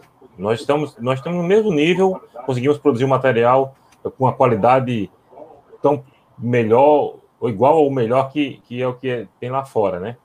E, e, e isso que o Tonano falou também é verdade. A gente teve um, muito tempo tendo os nossos artistas indo fazer sucesso lá fora para poder ser reconhecido e vir para cá. Deodato é um exemplo clássico disso. O Will Conde, que teve aqui com a gente, é outro exemplo também, de caras que, que aqui é, é, mal se falava, e quando o cara estourou lá fora, e, porra, esse cara é brasileiro, sabe? E tem o talento nato, e agora não, e a, e a gente começa a, a, a, a ver é, que outros nomes surgem é, no cenário nacional, produção nacional, e produzindo material com qualidade, que eu acho que isso é o que é o mais importante. É, não adianta você ter até bons contadores de história, ou, ou, bons artistas, se o material que é produzido não é não é de, de, visualização agradável, né? Eu acho que a gente sofreu muito isso no passado, com um produto é, de um acabamento que deixava a desejar. E hoje não, hoje você consegue já ter esse acabamento que também chama muita atenção, né? Então, eu acho que a gente está num passo é, importante de evolução, de brigar com, com os grandes lá fora, sem medo de ser feliz. É isso que eu acho. Não sei se Fábio tem essa visão também, mas eu, é, é o que eu enxergo é, no cenário nacional no momento. Ah, sem dúvida, meu. Tem muito aí, como eu falei, material nacional que dá um pau em muito material gringo que chega por aí, só aquilo que eu falo, né? Falta divulgação, falta uma porta, não só é, de uma comic shop ou de alguma editora, mas digo dos próprios autores, de irem atrás, de divulgar esse material. Repito aqui, não adianta você fazer um quadrinho nacional e deixar lá parado que o negócio não vai render. A mesma coisa que você abrir uma pizzaria e não divulgar ela, você não vai vender nunca. Hum. É, ainda mais no, no, mar de informações virtuais que a gente tem hoje, que você, focar uma atenção é dificílimo, né? Exato. É, complica um pouco, mas eu acho bacana, bacana a resposta. Eu acredito nisso também. Acredito muito no a talento gente, do pessoal dos quadrinhos aqui a gente ainda tem um certo preconceito, tem. que está bem menor hoje em dia, Sim. né? Antigamente era muito maior, o preconceito com o produto nacional. Sim. Eu acho que aos poucos esse preconceito vai diminuindo e vai vencendo. Mas, mas sem dúvida nenhuma, a questão da, da, da, de se mostrar é extremamente importante. E isso que o Fábio falou é verdade. Se não adianta nada você ter a pizzaria se você não mostra a sua pizza para ser vendida, né? E, e, e, assim, e aí muitas vezes canais pequenos como, como o nosso aqui é, é, um, é um dos caminhos que esses artistas podem aparecer com, uma, com, um, com um produto deles e se mostrar para um público cada vez maior. Tá? Então, realmente falta, falta isso também da parte das editoras é, é, abraçarem essa ideia e dos autores é, é, é começarem a, a, a, se impor e a, e a se mostrar. Acho que também, realmente também falta isso. Mas é a vida que segue. É, teve uma época do, do HQzaço, acho que foi no primeiro ano, quando a gente completou um ano, ainda era um canal pequeno, que a gente fez até uma campanha para os quadrinistas nacionais, que a gente ia divulgar o material, ia fazer um projetinho legal, até fiz um vídeo falando sobre isso, mas é, recebi acho que dois materiais no máximo, meu que, que ah, custa cara. você enviar um material para lá para divulgar? É uma propaganda gratuita, pô, meu. E é, também tem esse lance aí de, de desses quadrinhos que eles estão fazendo nacional em capa dura, etc., que acabam tendo um preço mais alto. Tá certo que tem um lance de tiragem, tudo bem, mas também a pessoa fica, que foi que o Gilson falou do, da questão do preconceito, né? Você fica, ó, oh, o cara pode pagar 50 reais, sei lá, num Demolidor aí do Brubaker ou uns 50 reais num quadrinho nacional que eu não tenho ideia da qualidade também. É. Entendeu? Ah, ô, Fábio, mas Oi. também tem um lance aqui que parece que a gente tem vergonha de ser empreendedor, né?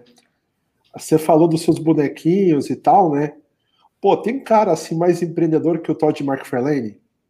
Exato. O cara criou um spawn, os brinquedos do cara, os brinquedos não, os action figures, eles são meio termo entre o bonequinho e a estátua de você admirar, né? O cara é um gigante dos negócios, né? A gente tem que parar de ter vergonha de que as coisas custam dinheiro, a gente ganha dinheiro, né? A gente tem um pouco disso, né? Seu é. McFarlane é fera nisso aí, né, cara? Ah, mas assim, o, o, brinquedos dele né? é incrível. Ele revolucionou essa linha de, de action figures e até hoje o cara não para de inventar, de fazer parcerias, as próprio, o próprio quadrinho de Spawn aí nativo até hoje.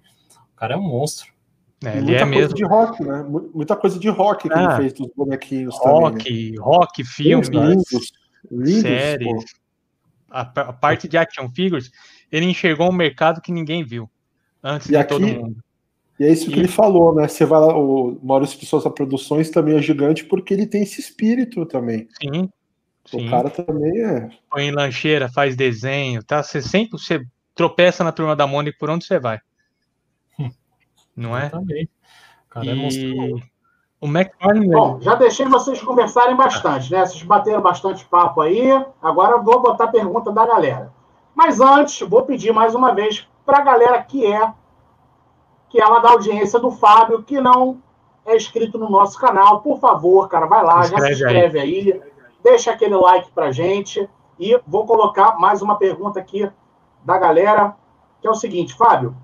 Oi. E Eternos do Jack Kirby? Vocês acham que é um material, que um material como esse, por mais foda que seja, vai conseguir se sair bem nas vendas se for lançado antes dos filmes? Vocês, pre vocês pretendem adquirir? E aí, Fábio? O que é, você ele, pensa disso aí? Ele vai ser lançado antes dos, dos filmes, né? E uhum. o material usado, usado me pegou de surpresa aí, o, a escolha desse título, mas ele vai custar bem menos que o Conan, né? Devido ao número de páginas, mas tem o nome do Jack Kirby, né? E, e creio eu que as vendas vão continuar nesse patamar. Vai ser um material inédito para mim, confesso, não li esse material, mas também pretendo comprar ele, ainda mais que é um ônibus um pouco mais tranquilo. Não estou dizendo na questão do roteiro, estou dizendo na questão do bolso, né? Uhum. Então, talvez isso influenciou um pouco na escolha desse título. É claro que com o filme aí vindo foi uma das estratégias da Panini, mas vai vir antes. Bom, é, eu pretendo adquirir sim, porque primeiro é uma história que eu não li e segundo, quando eu era é, quando eu comecei a ler quadrinhos e tudo mais, eu vi a arte do Jack Kirby, sem senso crítico, e eu sempre pulava as histórias, e algumas delas se perderam. Então eu quero recuperar o tempo perdido e apagar minha vergonha de ser nerd e fazer essa, esse sacrilégio quando menor. E a gente tem que torcer para a pandemia acabar logo, né? Porque mês passado saiu um monte de coisa na banca da Viúva Negra. Acho que eles esperavam que o filme saísse logo e no fim é.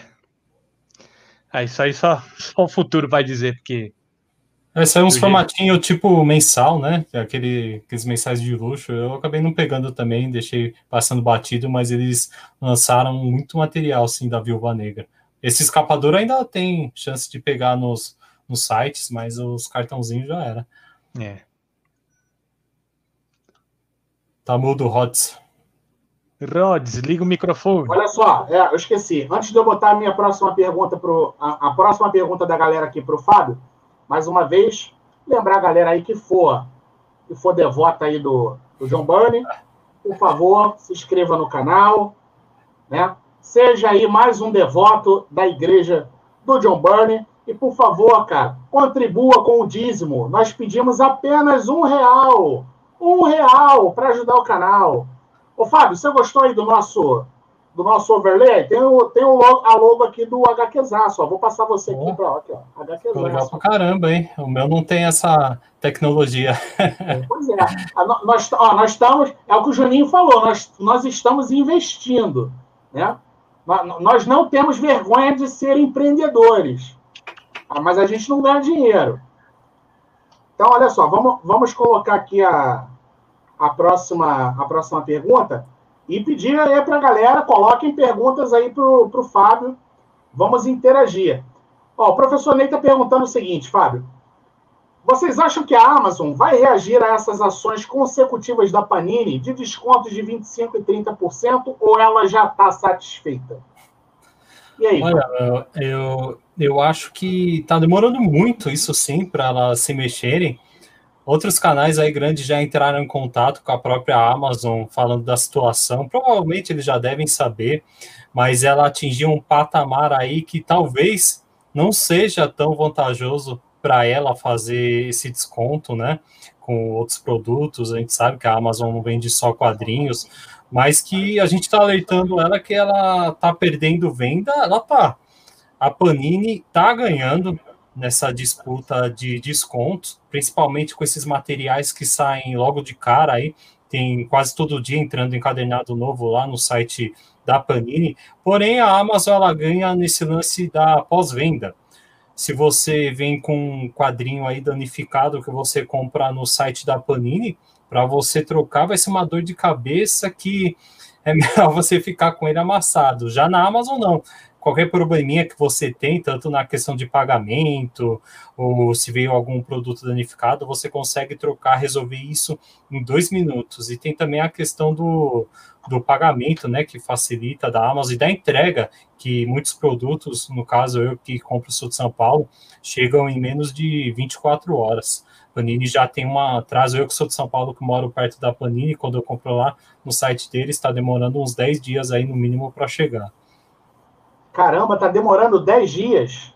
É, o e... último que eu comprei dia 26, chegou hoje o pacote. E hoje nós estamos no dia 8. É, a, a, Amazon ainda e tem tá a vantagem também. Se Oi? E é, e é perto da sua casa, casa. o Juninho falou. Ah, é, relativo, muito perto. Ah, é na mesma cidade, gente, que é isso. Não dá, não dá pra tu ir lá buscar, não, Fábio. Não dá essa porra aqui. Dá, tá demorando muito aí. Dá essa porra aí, filha da puta. É, se pudesse, eu iria lá buscar fácil. Isso é legal. Eu faço, eu faço isso com a Mitos, né? Quando eu preciso comprar alguma coisa da Mitos, eu vou direto lá, ou no, no garage sale lá, na empresa, no estoque deles, ou eu vou na loja deles e pego direto para o site. Porra, tem, de retirada. De, não tem apurrinhação de, de entrega, de correios, nem de porra nenhuma, né?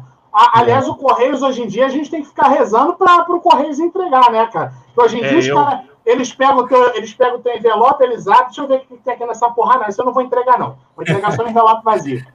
Eu não sei o que aconteceu, mas eu. Eu, eu, eu comprei CD. Cara, eu comprei CD na Amazon, cara. O, o, o desgraçado, cara, ele passou o estilete no, na porra do, do pacote, tirou meus CDs e o correio e o carteiro vem entregar a, a, a ele vem entregar o, o pacote sem o, sem o conteúdo, cara. Tu acredita nisso? A é sorte louco. dele é que quem recebeu foi o porteiro, porque se sou eu que vejo aquilo, na hora já dava com empatia já no, no, no carteiro. Mas você sabe, mas você sabe que aqui eu tenho, na minha casa, eu tenho que. Quando toca a campanha, eu tenho que sair correndo, meu. Se eu demoro mais de segundos, os, os caras já vão embora. Um dia aí tocou a campanha, eu desci em 30 segundos, o cara já estava virando a esquina indo embora, eu tive que chamar ele. Mas aqui também é um caso à parte que é meio barra pesada, aí a galera tem medo. Um crédito para os carteiros que os caras têm medo. A Amazon ainda tem a vantagem do, do serviço do Prime, né? Mas eu comprei um, um encadernado do, da quadrinização do filme do Batman, do, mercado, do marketplace da Amazon.com, da americana. Comprei em setembro, não chegou até agora, e talvez não chegue. Eu já falei para reembolsar, não reembolsaram, porque é de terceiro. Ah, Falou que aí, quando, tá você, quando você pega de terceiro, americana, aí já é outra história. Quando é vendido é, entrega é para Amazon BR, aí eu ah, não, não, me arrisco é. pegar terceiro, não. Né? Mas eu, eu já peguei outras vezes, nunca tive problema. Essa foi a primeira. Ô, Fábio, ô, Fábio vamos para mais polêmicas, porque o meu negócio é polêmica. Esses negócios aí de pergunta chapa branca não é comigo, não. O meu negócio é polêmica. Quero saber o seguinte. É, você viu, obviamente, essa última live aí da, da Panini, que tava a Carol, o Leonardo e o Levi Trinity, né? Você viu essa aí, né? Você viu a reação do Levi quando o Leonardo falou que vai trazer John Byrne, porque a galera aqui do Superman do John Byrne, porque a galera aqui do Brasil pô, tá pedindo já há muito tempo, que a galera curte John Byrne. Você viu a reação dele? fez uma carinha, né? Aí ele fez uma carinha como se ele estivesse comemorando. Porra, que bom, cara, agora vai ter John Byrne. Mas o que, que você acha? Por que, que o, o material do John Byrne não era publicado? Ficou anos aí sem publicação é, de material do John Byrne, material que era muito pedido. É verdade, saiu uma coisa ou outra. A gente teve lá os maiores clássicos, mas depois a gente passou anos aí sem ter nada. E tem muita coisa, e eu estou falando de Marvel e DC, tem muita coisa do John Byrne que não foi republicado. Aliás, tem muita coisa que nem foi publicada. A segunda fase da Mulher Hulk ela não foi publicada no, no Brasil. O Namor, uma parte do, do, do, do run do Namor não foi publicado no Brasil. A Mulher Maravilha, só quatro edições, das 30 e poucas edições, só quatro foram publicadas no Brasil. Você acha que a Panini não. Por que, que a Panini não publicava isso aí? Olha, é, tanto que não publicava que o próprio Superman, a edição mais recente que teve foi pela Eagle Moss, que compilava o volume 1 a 6 naquela coleção que formava uma lombada. Provavelmente pode ter sido o lance de direitos com a Eagle Moss, mas na, na própria live, não sei se foi nessa específica, mas algum dos quatro lá, eles falaram que eles não tinham até o momento o arquivo digital na melhor condição, por isso que não publicaram até o momento. Agora, se é verdade ou não, até o momento, não sei. Creio que seja um lance de aposta mesmo. Não estava apostando, não tinha o formato ideal, é, não tinha essa onda aí, essa nova fase que vão fazer dessa tanto do, da DC quanto da Marvel, desse novo título, não tinha também esse lance do Omnibus, eu acho que não se encaixava em nada até o momento, eles não acreditavam no sucesso de vendas, tanto que se tornou até uma, uma grande pedida em todos os eventos, todo mundo pedindo o Superman, John Barney, era só isso que a gente ouvia, uma hora tiveram que ceder, né? Mas você, mas você acredita nessa história aí de arquivo digital? Você acreditou nisso aí tudo? Fala com sinceridade. Você acreditou não. no Levi Trinity? Você acreditou? É, esse lance do arquivo digital não acreditei, não. É, a gente pode ver até a própria Eagle Moss que lançou, né? Foi três anos atrás, acho. Então, eles tinham o é. um arquivo lá. E a Panini diz que precisa do arquivo digital de um ônibus para poder fazer a sua publicação, né? Independente de ser ônibus ou não, mas eu, eu, não acreditei muito nesse lance do arquivo. Posso estar errado, não estou falando que o cara está mentindo também, talvez a informação que passou por Trindade seja essa, né? Não sei, meu. É difícil. Difícil afirmar qualquer coisa sem estar tá lá dentro para poder falar. É, o importante é que agora eles é. abriram mão e vão lançar esse título aí tão aclamado. Espero que as vendas sejam boas, né? Que a galera compense essa pedida aí e compre para ah, trazerem mais materiais dele. Eu também não vou falar, eu também não vou falar que o cara estava mentindo. Tudo bem. Eu não vou falar que estava mentindo. Mas, mas tem o seguinte, mas tem o seguinte. O que foi, Gilson? Vocês estão rindo, eu não estou entendendo por que, vocês estão rindo. Não estou entendendo por que, vocês estão rindo. Não, não, não é nada, não. Lembrei de uma piada. É o seguinte. Você lembra, você lembra, Fábio, quando teve que o, que o Levi foi lá na foi lá na Comic Boom e ele contou aquela história do Senhor Milagre, que ele foi oferecer o material do Tom King, você lembra disso? Aí ele falou que ninguém queria, que a Amazon, que é Senhor dos Milagres, não quero isso. Ah, que não foi para a Amazon, né? É, não foi para a Amazon. O primeiro foi, foi só venda exclusiva na, na loja Panini. A minha pergunta é a seguinte. E aí eu vou perguntar para todos vocês, para os quatro aí. Vocês acreditam. Aliás, para os quatro não. Vou perguntar para a galera que está assistindo a gente também. Vocês acreditaram nessa história, cara? Falem aí, se vocês acreditaram. Eu não acreditei, cara. Pode até ser verdade, mas eu não acreditei. Então, esse lance, esse lance, aí de guerra também, de falar que foi para a Amazon ou não, é, a própria Amazon falou na época, é, cada um defende seu lado, não tem jeito, meu. É, quando envolve uma. Vocês lembram que a Amazon emitiu um comunicado falando que não foi oferecido para ela? Vocês lembram Exatamente. disso? Foi aí que entraram em contradição, né? Exatamente. Então a gente tem duas empresas grandes, que é o que está acontecendo hoje em dia. Eles falaram, a Panini está falando que está enviando normalmente os materiais para a Amazon, que tem muito material recente que não está chegando na Amazon aí a Amazon está falando que não está recebendo. É exatamente a mesma coisa que ocorreu do Senhor Milagre.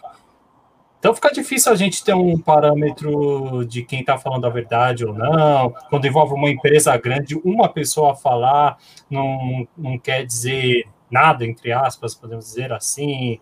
Mas a disputa está rolando que nem daquela época, se você for analisar. E a tendência é a Panini querer tirar suas patinhas aí e ficar sem depender da Amazon. É, eu, eu concordo contigo isso aí. Para mim é, é uma disputa de território de venda nisso aí, na, no nicho de quadrinhos. Como a Tanto com os exclusivos da, do próprio é. quarteto, que eles falaram Exato. que vão ter mais exclusivos. Ai, caceta. Puta merda, Igor. Assim você me quebra as pernas. Eu até ia falar o seguinte. Putz. Ah, sacanagem. Não, cara, mano. E assim, sensacional, sensacional. Essa foi sensacional. A, a essa, essa sacada aí, cara, o Levi é o Pinóquio, o Itália é o GP, essa foi melhor, cara. Essa foi a melhor do dia. Nossa. Mas assim, a, a Panini, como empresa grande, a Amazon também, os caras vão bater de frente mesmo. Esses grandes conglomerados são assim. E a Amazon, quando veio para o Brasil, veio com tática de guerrilha mesmo, para arrasar o mercado. Tanto que banca, livraria menor, o pessoal se ferrou, porque os, os descontos, as condições dos caras, não tinha como bater. Eles, têm, eles são gigantescos, são, são enormes, né? São maiores que o Galactus, por assim dizer. Eles vieram devorar as outras editoras aqui, no, as outras livrarias aqui no Brasil. É, então, a própria Amazon acabou com a Saraiva, com a FENAC, com a Cultura. Então, rapaz, imagina. Arrasaram com esse cenário aí. E aí o que acontece? A Panini provavelmente eles começaram a. Eu só pego o teu material se for tanto, se você reservar tanto para mim, consignado aqui, tá lá lá. E a Panini levou uns tombaços desse pessoal que quebrou por conta da Amazon também. Então vamos, se você juntar com B, você vê, você chega num cenário maior aí para ver o que, por que, que, é, que eles estão batendo de frente. A Panini talvez queira essa exclusividade para poder vender o que mais sai, que são os quadrinhos de heróis, né? A minha visão é essa. É. é, eu também acho. Acho que a Panini deve tentar se resguardar. Porque o senhor Jeff Bezos, dono da do Amazon, é o tiozinho mais rico do mundo. E esse cara, quando chega para quebrar tudo, é para quebrar tudo, cara.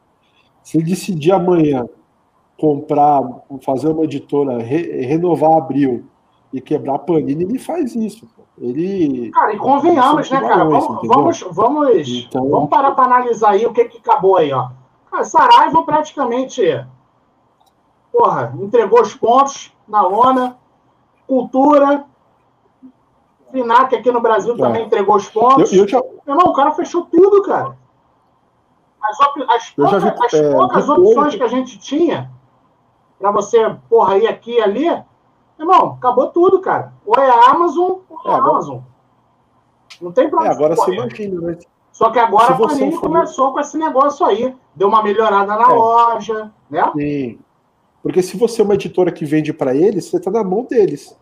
Eles decidem quando pagar, como pagar, entendeu? Porque antes você tinha outros canais de distribuição, essas, essas uh, livrarias gigantes aí e tal. Acabou tudo, agora é só os caras, entendeu? Tipo, o, o, o, streaming deles de filmes aí é, é, três, é três vezes menor o preço do que do, do Netflix. Se quebrar os caras, quebra. Esse eles estão eles até demorando, eu acho, para dar uma resposta à altura à Amazon. Eu acho. Estamos aí desde a pandemia e nada, não, não ocorre nada. É, eu acho que isso é só um produto que eles estão de olho, né? Cara, mas será que, será que a venda de quadrinhos, será que é uma. Será que é um percentual muito significativo dentro da receita deles? Talvez não, não. acho que seja. Eu acho que não, é né? Talvez, talvez por isso. Talvez por isso eles não estão despendendo energia para poder contra-atacar é. isso aí, né? De repente eles estão de boa porque de repente, eu acho não, que é... não, não vale a pena o esforço. Eu acho que a questão nem é financeira nesse caso. É mais caso. um produto no mix deles, né? Só que isso é tudo Eu acho que é questão de reserva de mercado, gente.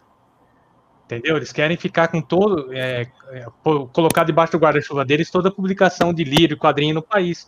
Viabilizar só através deles, deles as vendas e as entregas, entendeu? Ah, eu sei lá, não sei se é teoria da conspiração, não, mas eu enxergo como um grande ataque para domínio mesmo.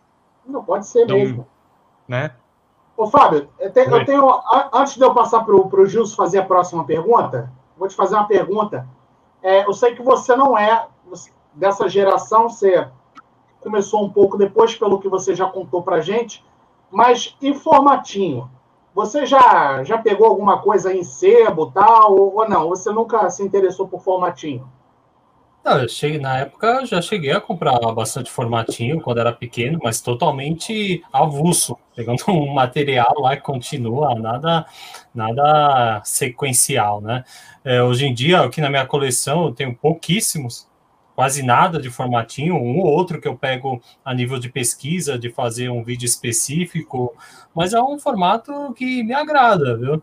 Eu acho que eles, eu até, se fosse a Panini, pensaria num, num talvez uma volta de um formatinho, um selo vintage, talvez, é, para relembrar esses, esses velhos saudosistas, né?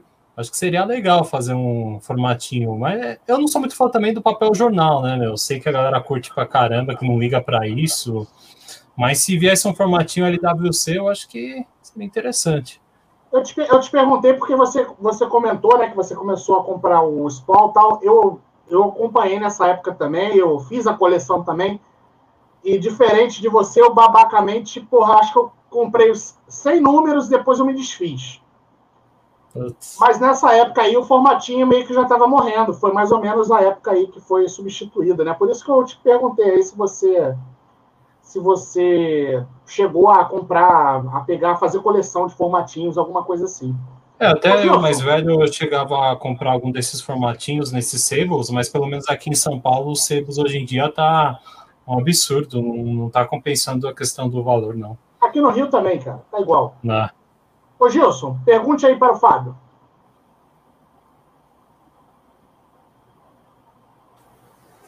Vamos lá, vamos falar mais polêmica, eu gosto também polêmica. de polêmica. Polêmica é bom, polêmica é bom. Eu já gostei.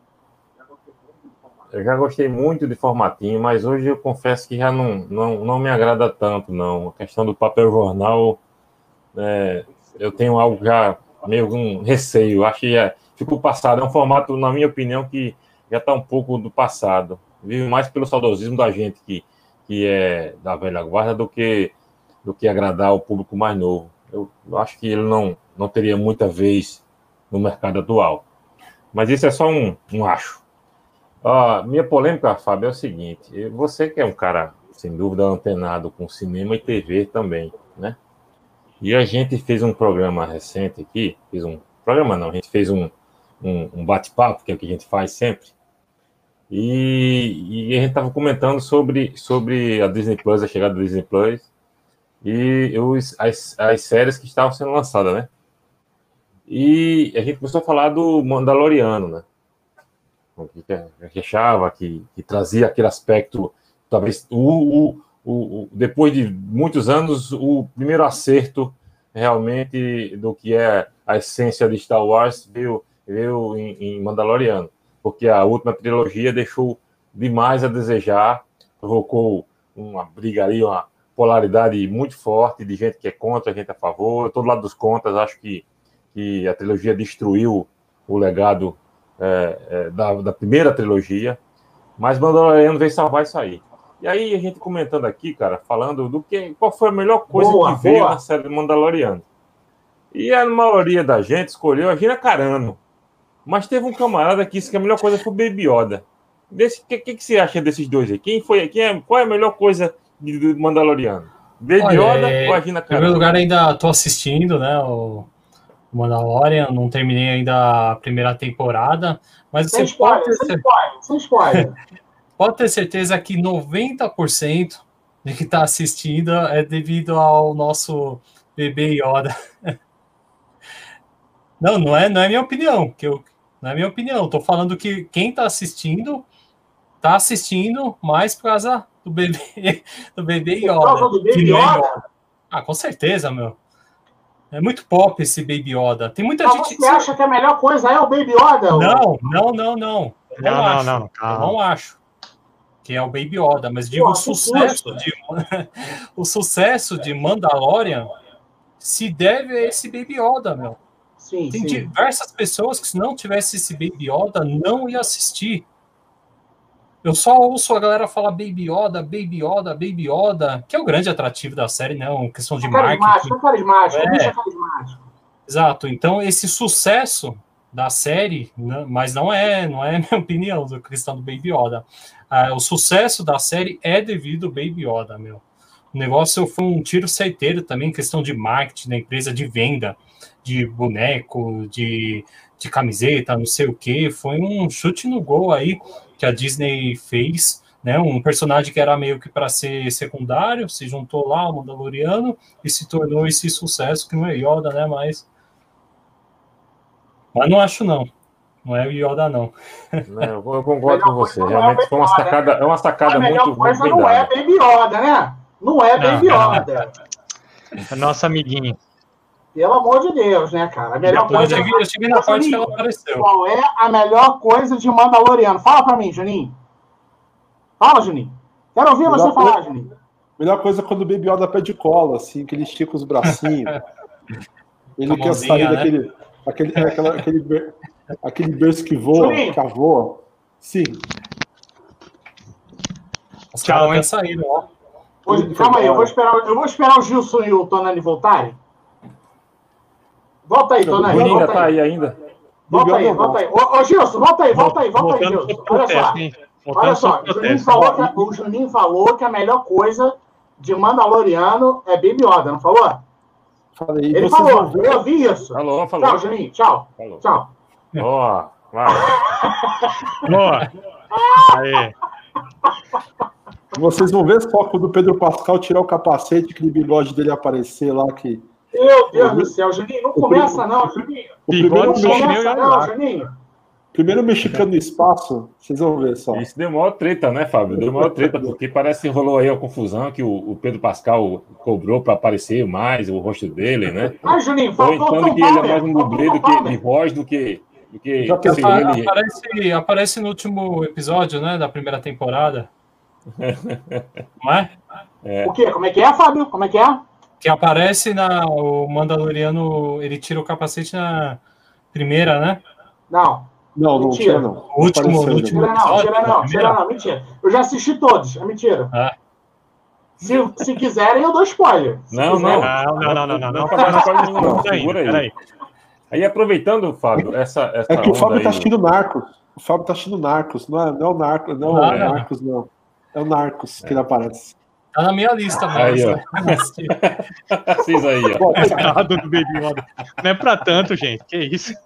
Ah, Chuta o Baby Yoda. Tem uma ô, ô, Fábio, ô, Fábio, ainda nessa, nessa pegada aí do, Chuta ali não. Nessa pegada aí das séries, o que, que você, o que, que você né, acha que, que vai vir com as séries da Marvel aí? Wanda, boa, boa. WandaVision, é, a, a, a própria She-Hulk, que pode, pode pintar também, né? E o, e o Falcão e o Soldado Invernal? O que você acha dessas séries que estão para chegar? Ah, mas eu não crio, eu crio expectativa zero com, essa, com esse tipo de série, viu? Eu vou ver a WandaVision, sem dúvida, vou ver, mas é difícil essas séries é, me pegarem. Essas próprias que surgiram da Warner, eu não consegui ver nenhuma, meu. Tipo Gotham, Flash, Arqueiro. Ah, isso é lixo, isso aí é lixo. Não, não, não consegui ver. Isso, não. É, a única que eu consegui ver, assim, de ah, vai ser de heróis, foi o The Boys, mano. É, The Boys. Ah, The Boys é sensacional, cara. Sensacional. O também não pegou, Fábio. Mas, ô Fábio, mas você curtiu The Boys? Curti, sensacional. Eu vi tudo aí. Numa e, pegada... e o Cobra Kai? E o Cobra Kai? Não, não vi. Não assistiu, não? Não. Vi, não. Mas não é teve vontade? Um, tempo, um tempinho livre para assistir TV aqui é meio complicado. Não, mas, mas você. Assim, porque o hype é absurdo, a série tá fazendo um sucesso absurdo. Você, mas você não ficou com vontade de assistir, não, cara? Ah, fiquei, né, meu? Tá lá na lista, aguardando o tempinho livre para começar. Tô terminando o Mandalorian para começar uma próxima aí. Vamos ver se essa Cobra Kai aí tá na, no topo. Mas você tá, você tá curtindo o Mandalorian? Tô, tô curtindo, tô no finalzinho, faltam dois para a primeira temporada acabar, mas é, é o que tem de melhor lá no, no Disney. Cara, eu, eu, acho ah, que o Mandalorian, eu acho que o Mandalorian, cara, ele tá seguindo tipo The Boys, cara. A segunda temporada, eu pelo menos, tô achando melhor que a primeira. Não que a primeira seja ruim, é sensacional. Não, não, mas eu tô cresce. achando a segunda ainda um nível acima, cara. Você, você falou legal. uma coisa aí que eu achei, achei, eu concordo com você, Fábio. É, não, ficou, não foi um pouco decepcionante essa chegada da, da Disney Plus e em virtude de todo o conteúdo que existe, é, que está nas mãos da, da, da, Disney, né? Que, tá, que, que, que absorveu a Fox também. E em relação ao que tem lá fora, aqui ter vindo tão pouca coisa, foi meio decepcionante.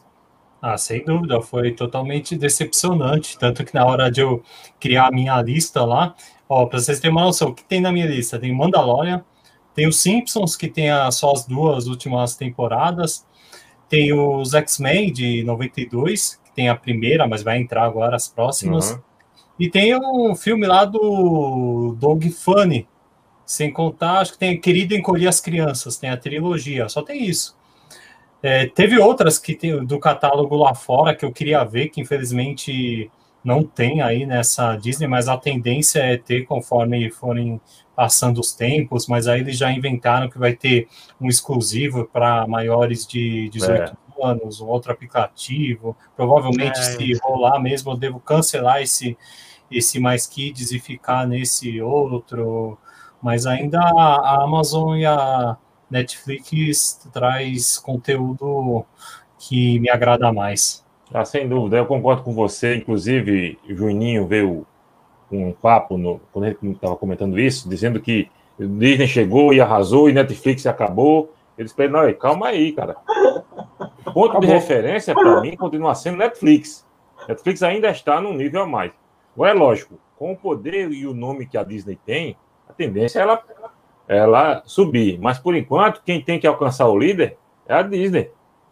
Segue o é líder. A Disney Plus. A eu acho, tá, eu acho. Não, não eu é assim, não. Chegou a. Acabou a Netflix, Netflix morreu. A Amazon morreu. Calma, cara. Eu acho que ainda vai rolar muito ainda. Vai, vai. Eu acho que a Disney ainda não veio com tudo que ela pode por questões de, de contrato aqui no Brasil ainda, cara, de distribuição. Tem quase não, certeza. Porque que é o Juninho disse parecia que ia acabar semana que vem, né? Netflix ia morrer. Não, não. Todo mundo ia sair da Netflix. Isso não procede. É que, é com essa, com esse, essa concorrência entre esses streamings, quem ganha são os caras que têm arquivo, entendeu? Tipo que nem o Seinfeld ganha uma puta grana para disponibilizar no Amazon Prime os episódios. Se a Netflix amanhã comprar de novo, o, o Seinfeld volta para lá, entendeu? Friends é uma puta grana que os caras recebem para transmitir esses negócios aí. É, só que tá então, vindo o HBO Plus. E vai ser outro, outra pancada aí, entendeu? Então, sim, isso aí vai falei na época, é, Nesse é, sentido, sim. É o sentido de tipo que a Netflix perde. É, o que é legal da Netflix é o conteúdo, é o conteúdo é, exclusivo, né? O conteúdo próprio, mas de arquivo vai sofrer.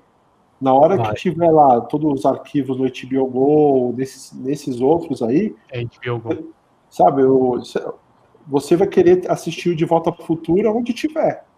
Se a Netflix perder isso aí, cara, entendeu? Eu acho muito isso. Acho que é importante. É muito caro os dois conteúdos, mas ter o conteúdo de arquivo é legal. Eu, eu, eu, eu boto a mão, acho que a Disney eu vai, vai vir com tudo. Você quando, nesse, tiver, quando tiver todos os DuckTales lá, o DuckTales, o DuckTales tem que quebrar o Netflix, cara. Né? Imagina, ó, DuckTales. Esse, o DuckTales novo é super legal. É legal. Fizeram um reboot que esse material clássico aí, arquivo, é extremamente importante. Isso aí é. Já não resta dúvida. E a Disney tem, tem muito conteúdo para isso. As animações é. clássicas do Homem-Aranha que também estão lá. Exato, né? Eu, eu assinei também. Eu também. Existe público também para produção nova, cara pergunta aqui para você que é o seguinte. O Samuel está perguntando se você já leu o HQ do Iron, Legacy of the Beast, e se você tem HQs importadas. Eu tenho bem poucas importadas aqui, que está saindo tanta nacional, né, nesses últimos anos, que importada fica complicado. Também a leitura não flui tão bem, né? Sempre tem uma palavrinha, uma gíria, outra que a gente não sabe. Mas essa específica eu não li. De banda eu li a do Kiss, né? O Psycho Circles. Eu li aquela primeira lá, que teve toda aquela lenda lá do sangue na tinta. Uhum. E tem um Kiss Kits também que saiu, uh, importada, uh, em formatinho é, mensal aqui, né, no Brasil falando. E quem mais? É, acho que de, de rock. Ah, teve uma do Mark Ramone, que ele participou, uma de terror, que eu li ah, eu também. É, inclusive, eu levei para ele autografar lá. O cara ficou pirado aí no HQ, ficou olhando lá. Tem até umas imagens, depois eu mostro aí para a galera. E mais questão de rock, acho que foram só essas mesmo. Ô, Fábio, você conseguiu assistir os, os Ramones ao vivo? Hipótese alguma. A última vez que eles vieram aqui, eu tinha nove anos. Meu. Eu assisti eu... no Canecão, porrada cantou, tá? Hã? Eu assisti no Canecão aqui no Rio de Janeiro, porrada cantou. Nossa senhora, é, isso é uma coisa que eu me arrependo que eu nunca vou ver os Ramones. É claro que eu vi os avulsos aí, o CJ, o Mark, o Rich Ramone, quando vieram, vêm, né, constantemente aqui para São Paulo, sempre estou lá nos shows, mas a banda em si, infelizmente, não vou ter essa oportunidade, só depois de sair do caixão, velho. Olha só, é... o... aqui tem uma pergunta aqui para você, se você, o que, que você achou da série do Demolidor da Netflix? Olha, ela, ela tem umas cenas de ação, ação bem legal, que alterou né, um pouquinho dessas padrões da Warner que a gente estava acostumado, né? Que não tinha nem um sanguinho nem nada. Tem umas cenas é bem violenta, mas cai naquele lance. Não me pegou a ponto de eu sentar todo dia e ficar assistindo. Parei na primeira temporada também, assim como a Jessica Jones e, e companhia. Não sei, essas séries de heróis não, não me pegam a ponto de eu querer assistir. A única que me pegou, como eu falei, foi o The Boys. Eu, eu gostei da série do, do Flash, mas foi só a terceira temporada, na verdade, que fica muito repetitivo. É sempre o mesmo arco em loop. Aí ah, não dá, cara. Eu gosto do personagem, gostei da interpretação que eles deram pro personagem, mas é, fica a mesma história em loop, aí não, né? E você, Juninho? Eu quero saber a sua opinião, Juninho. O que, que você achou, Juninho? Do Demolidor, do Netflix? É. Ah, eu acho que foi a melhor série que teve lá do, da Marvel, né? Melhor que o Luke Cage, melhor que, que o. Como é que chama lá? Que teve o Punho de Ferro, foi um lixo. Jessica Jones, Punho de Ferro. Jessica Jones. E se bem que eu, eu, curti o cara que fez o Luke Cage, eu gostei do visual lá, meio Black Exploitation e tal, né? Mas a melhor série foi do Demolidor. O, os episódios que aparecem. Ah, e teve, e teve duas também do Justiceiro. Teve duas do Justiceiro. Mas então, eu só achei. A única coisa que eu achei ruim desse Demolidor é que ele era a queda de Murdoch desde o primeiro capítulo, né? Ele nunca teve um auge, né? Logo ele ia se ferrar, logo ele ia perder tudo, né? Ele foi queda do Murdoch é. desde o primeiro capítulo. Ele nunca se deu bem, nunca foi feliz, esse Matt Murdoch. É. Pois é. é. E você, mas, Gilson? Assim, ó, eu, mas eu ó, não ouvi a opinião do Gilson ainda, mas eu sou time Juninho, hein? Ah, não, aí, aí sem dúvida. Dessas séries que da Marvel que saíram no Netflix, a melhor coisa foi, foi Demolidor. Eles acertaram primeiro no, no, no, na abertura, uma abertura bem impactante, é muito legal. É a melhor abertura que eu acho né, dessas séries é a abertura de, do Demolidor. As cenas de ação foram até bem caprichadas. E, e algumas coisas podiam ter sido melhoradas. Né? Ele ficou um saco de pancada, apanhou demais. Apanhava mais que Mulher de Malandro na série todinha e no, no outro episódio já estava recuperado. Mas, mas foi a melhor coisa que teve. Eu, Jessica Jones arrastado vocês demais. Da última? Vocês gostaram da última temporada? Não, a última temporada já deixou a desejar. A, a melhor temporada foi a primeira. É, a melhor foi a primeira. Cara, eu, eu gostei, eu gostei daquele final, cara. Eu gostei daquele final. A segunda que teve o Justiceiro foi legal pra caramba. Ah, o Justiceiro foi é, muito pô. arrastado também. É. Pô. Acho que deixou a desejar. E essa é. coisa de, assim, tem um pouco de violência, né? Que é realmente foge daquele padrão da Warner, que é porrada fofa, como, como o outro chama lá, né? E ninguém machuca ninguém, ninguém dá para dar um murro, é uma, uma novela todinha para dar um murro em alguém. E tudo se acaba bem rapidinho. Eu não sei nem como é que Tonando aguentou assistir três temporadas de The Flash. Vocês falaram série vir porque vocês não assistiram o Krypton, do canal Sci-Fi. Não, não, peraí. O avô do Superman. Essa eu você não, não aguenta o primeiro episódio. Eu não assisti três temporadas, eu assisti a terceira temporada e foi só. um pouquinho da primeira, pulei a segunda e assisti a terceira, que acho que é a do Zoom completa. É, ainda foi muito. Oh, mas eu quero dar, mas eu quero dar uma sugestão aqui para HBO aqui. Ô, galera, o, então, o Fábio falou dois episódios do... foi mais que eu aguentei. Fala, Juninho. O Fábio fala, falou Juninho. do The Boys, né? O Fábio falou do The Boys, né? Sabe o que estava pensando? Que a HBO podia fazer o seriado da Liga da Justiça Internacional e fazer uma série engraçadona aí, mas que explode cérebro, igual The Boys, assim. É uma Seria série que eu assisti. Cara, cara. olha só, peraí, calma aí. Azul e Gladiador Dourado fazendo merda. Final, ah, pra gente ir pra reta final, aproveitar que o Juninho falou isso aí, fazer a pergunta pro Fábio, que é o seguinte. Fábio, sua expectativa em relação ao Snyder Cut? Ah, uma expectativa zero. Não deveria ter feito.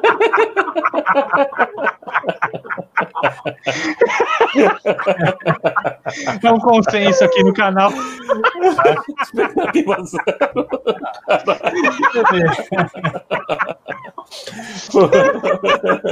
Cadê otimista? Cadê otimista? Você que não deu embora depois dessa. Expectativa zero. Com certeza, velho. Não sei, inventaram. E, aí, e, a tua expectativa, pra... e a tua expectativa para Wonder Woman 84? É, isso aí, Zero isso aí. Não, eu, esses Sim. filmes aí eu não tenho nenhuma expectativa, eu não vejo o trailer, não procuro saber nada sobre. Às vezes, eu, quando eu vou, eu vou no cinema, mas vou quando estiver saindo lá, quando estiver no último dia de cartaz. Então, eu não sou muito ligado a esses fanáticos em questão de filme e série. Mas a Mulher Maravilha vai ser a minha mesma expectativa quanto foi o primeiro. É diferente. É. Zero. Mas eu, eu, eu acho que até eu, eu, eu, entendo esse negócio de expectativa zero, que se você vai muito no hype, você vai com um negócio lá em cima, nunca vai ser do jeito que você espera, cara. Nunca. Ninguém vai chegar igual que você acha que deve ser o negócio. Então eu também procuro baixar minhas expectativas. Se é alguma coisa que eu quero ver muito, eu nem ver trailer Ô, Fábio, mas você, mas você liga para esse lance de spoiler, assim, de, dos filmes, das séries? Ah, eu não gosto de também assistir um filme sabendo o final, né, man? É, então, mas, assim, eu tô te perguntando porque é, você falou da questão dos filmes que você vai no último dia e tal. Normalmente esses filmes aí a galera fica ah, comentando, ah, a galera fica falando. Como é que você faz pra ligar isso aí? É, o próprio dos Vingadores, eu já fui assistindo, sabendo o que ia ocorrer no final. É uma coisa só, cara, né? Isso é uma foda, cara. Isso aí, é, porra, isso aí destrói tem, eu sei que tem gente que não liga, cara, mas para mim isso destrói a minha experiência. Eu já contei pra galera, a, a gente já falou sobre isso, cara. No Vingadores Ultimato, eu só consegui comprar ingresso pro terceiro dia. Cara, consegui ficar imune a todo tipo de spoiler, mas também abandonei rede social, abandonei tudo. Aí, cara, quando eu tava na fila, pra, olha só, eu cheguei ao, ao cúmulo de sair do carro no dia do, do filme. Eu cheguei no shopping, saí do carro, eu botei um fone, cara, de ouvido. Tu tem noção do que é isso, cara? Botei um fone e fui até o cinema, no shopping, isso. Eu de fone no shopping. Fiquei na fila, igual um tarado com, com fone, para não ouvir ninguém falar, que sempre tem um filho da puta que sai da sala gritando no final, né? Sempre tem um arrombado para fazer isso, né? Aí, cara, eu fiquei com fone. E aí, cara, quando eu tava na, quase na, na, hora da minha sessão, a sessão anterior acabou, abriu as portas, aí começou a sair aquele mar de gente. Aí quem eu vejo saindo, cara? Um amigo meu, assim, de anos, ele saindo com a esposa, e esse filho da puta, ele adora dar spoiler, cara. Ele adora, mas ele faz assim de sacanagem, sabe? O cara faz de sacanagem mesmo.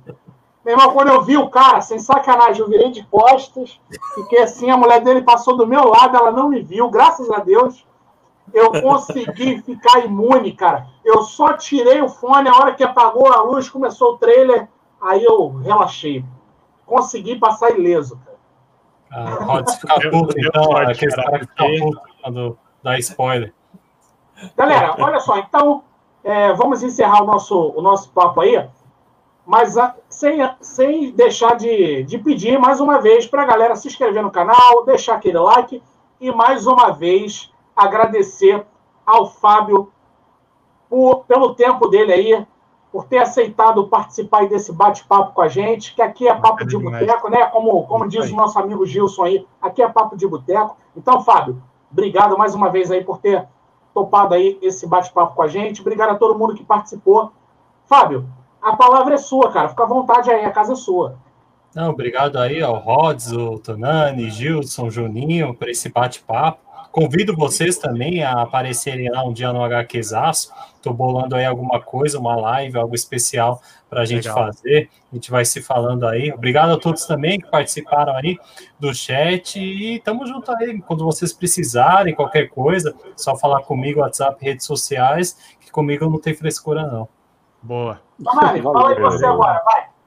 Bom, aquele aquela nossa conversa de sempre. Isso aqui é aquele bate-papo gostoso da mesa de boteco mesmo. Fábio, obrigado demais por ter ficado aqui com a gente, trocado essa ideia legal, cara. Valeu demais. Meus amigos Gilson, Juninho, Rodrigão.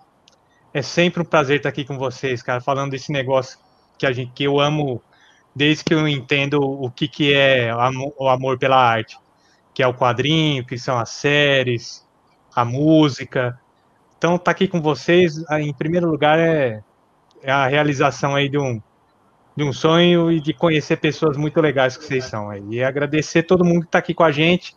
Quem puder deixar o like aí, deixa o like, se inscreve no nosso canal. Quem não é inscrito do Fábio, que eu duvido que quem está aqui não é inscrito lá, mas se não for também se inscreve no canal dele, deixa um like nos vídeos dele também. É isso aí, vamos junto, galera. Vamos conversar de quadrinho, que isso aí que interessa.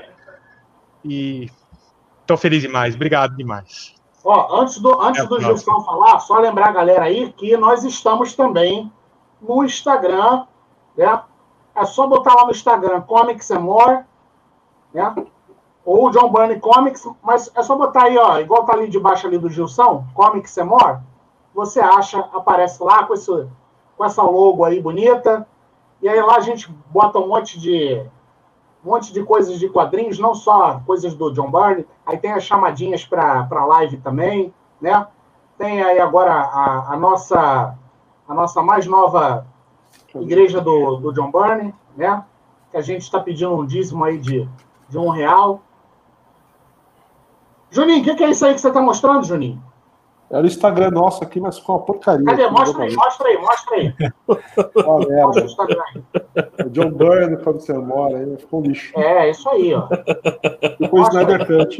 Ficou igual o Snyder Cut.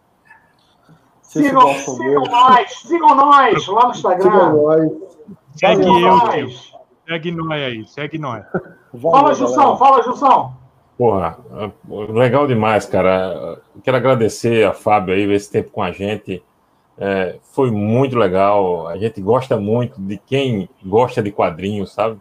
Porque é uma paixão que a gente que a gente sente desde pequeno e ter pessoas como você, do seu calibre, do seu conhecimento, tá? do, da, da, da amplitude que você tem com, com as pessoas que, que seguem. Isso é muito legal para a gente. A gente fica muito feliz cada dia tra traz um convidado, o cara aceita vir conversar com a gente e o cara agrega conteúdo. Então, muito feliz é, por você ter passado esse tempinho aqui com a gente. Espero que a gente possa depois é, re repetir esse, esse jogo, fazendo, jogar novamente, porque é um jogo bom de, de se jogar, tá? Então, muito obrigado, sucesso para você na sua, na sua, nos seus, nos seus trabalhos é, individuais e que você continue mantendo essa pegada é, no seu canal, falando de cultura pop, falando de livros, falando de música, falando de quadrinhos.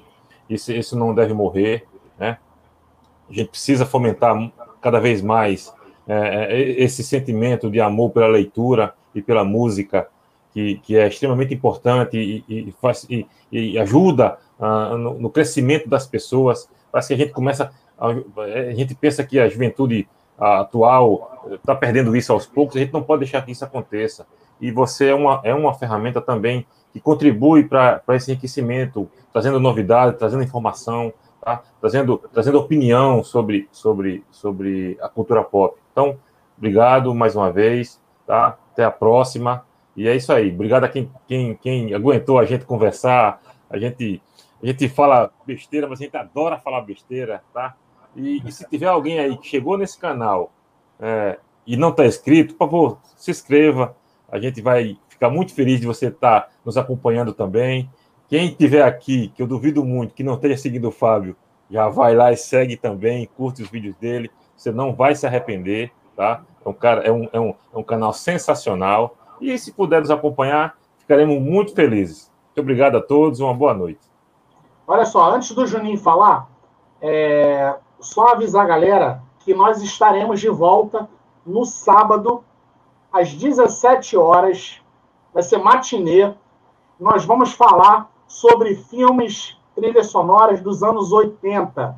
Então, a galera que curte essa década aí, a gente vai falar de Garotos Perdidos, Goonies, ET, Rock Balboa. O que mais que tem de filme aí, galera? Me lembrem aí, Rambo.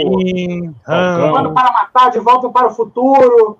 Então, quem curte os anos 80, Flash. a gente vai falar dos anos 80. E aí nós vamos fazer o um crossover com o nosso time lá do Rods Online. Então a gente vai ter o Celcinha, a Flavinha, o Claudinho. Como diz o meu amigo Gilson, vai ser legal demais. Mas, Juninho, fala você. Ah, isso aí. Obrigado, Fábio, pela enriquecer aqui a nossa live. Parabéns pelo seu canal aí, pelo seu bom gosto musical. Um abraço pro Rods, pro Tonani, pro Gilson, pro nosso amigo Ricardo Ramos, que não pode participar. Verdade, um abraço pro Ricardo. aí o, o Fisicando com o Sky aí, valeu pelo apoio. E é isso, cara. Porrada no Zack Snyder, que 2021 vai ser melhor, vai ter vacina e vai ter filme bom. Valeu. Porrada no Zack Snyder. É isso aí. Snyder. Então, galera, olha, antes da gente encerrar, quem não é ainda, quem não é ainda fiel da nossa igreja, por favor, cara, entre para a nossa igreja, entendeu? É, seja aí mais um, mais um fiel da igreja do John Barney, se inscreva no canal, ativa o sininho, enfim, aquilo tudo que você já sabe.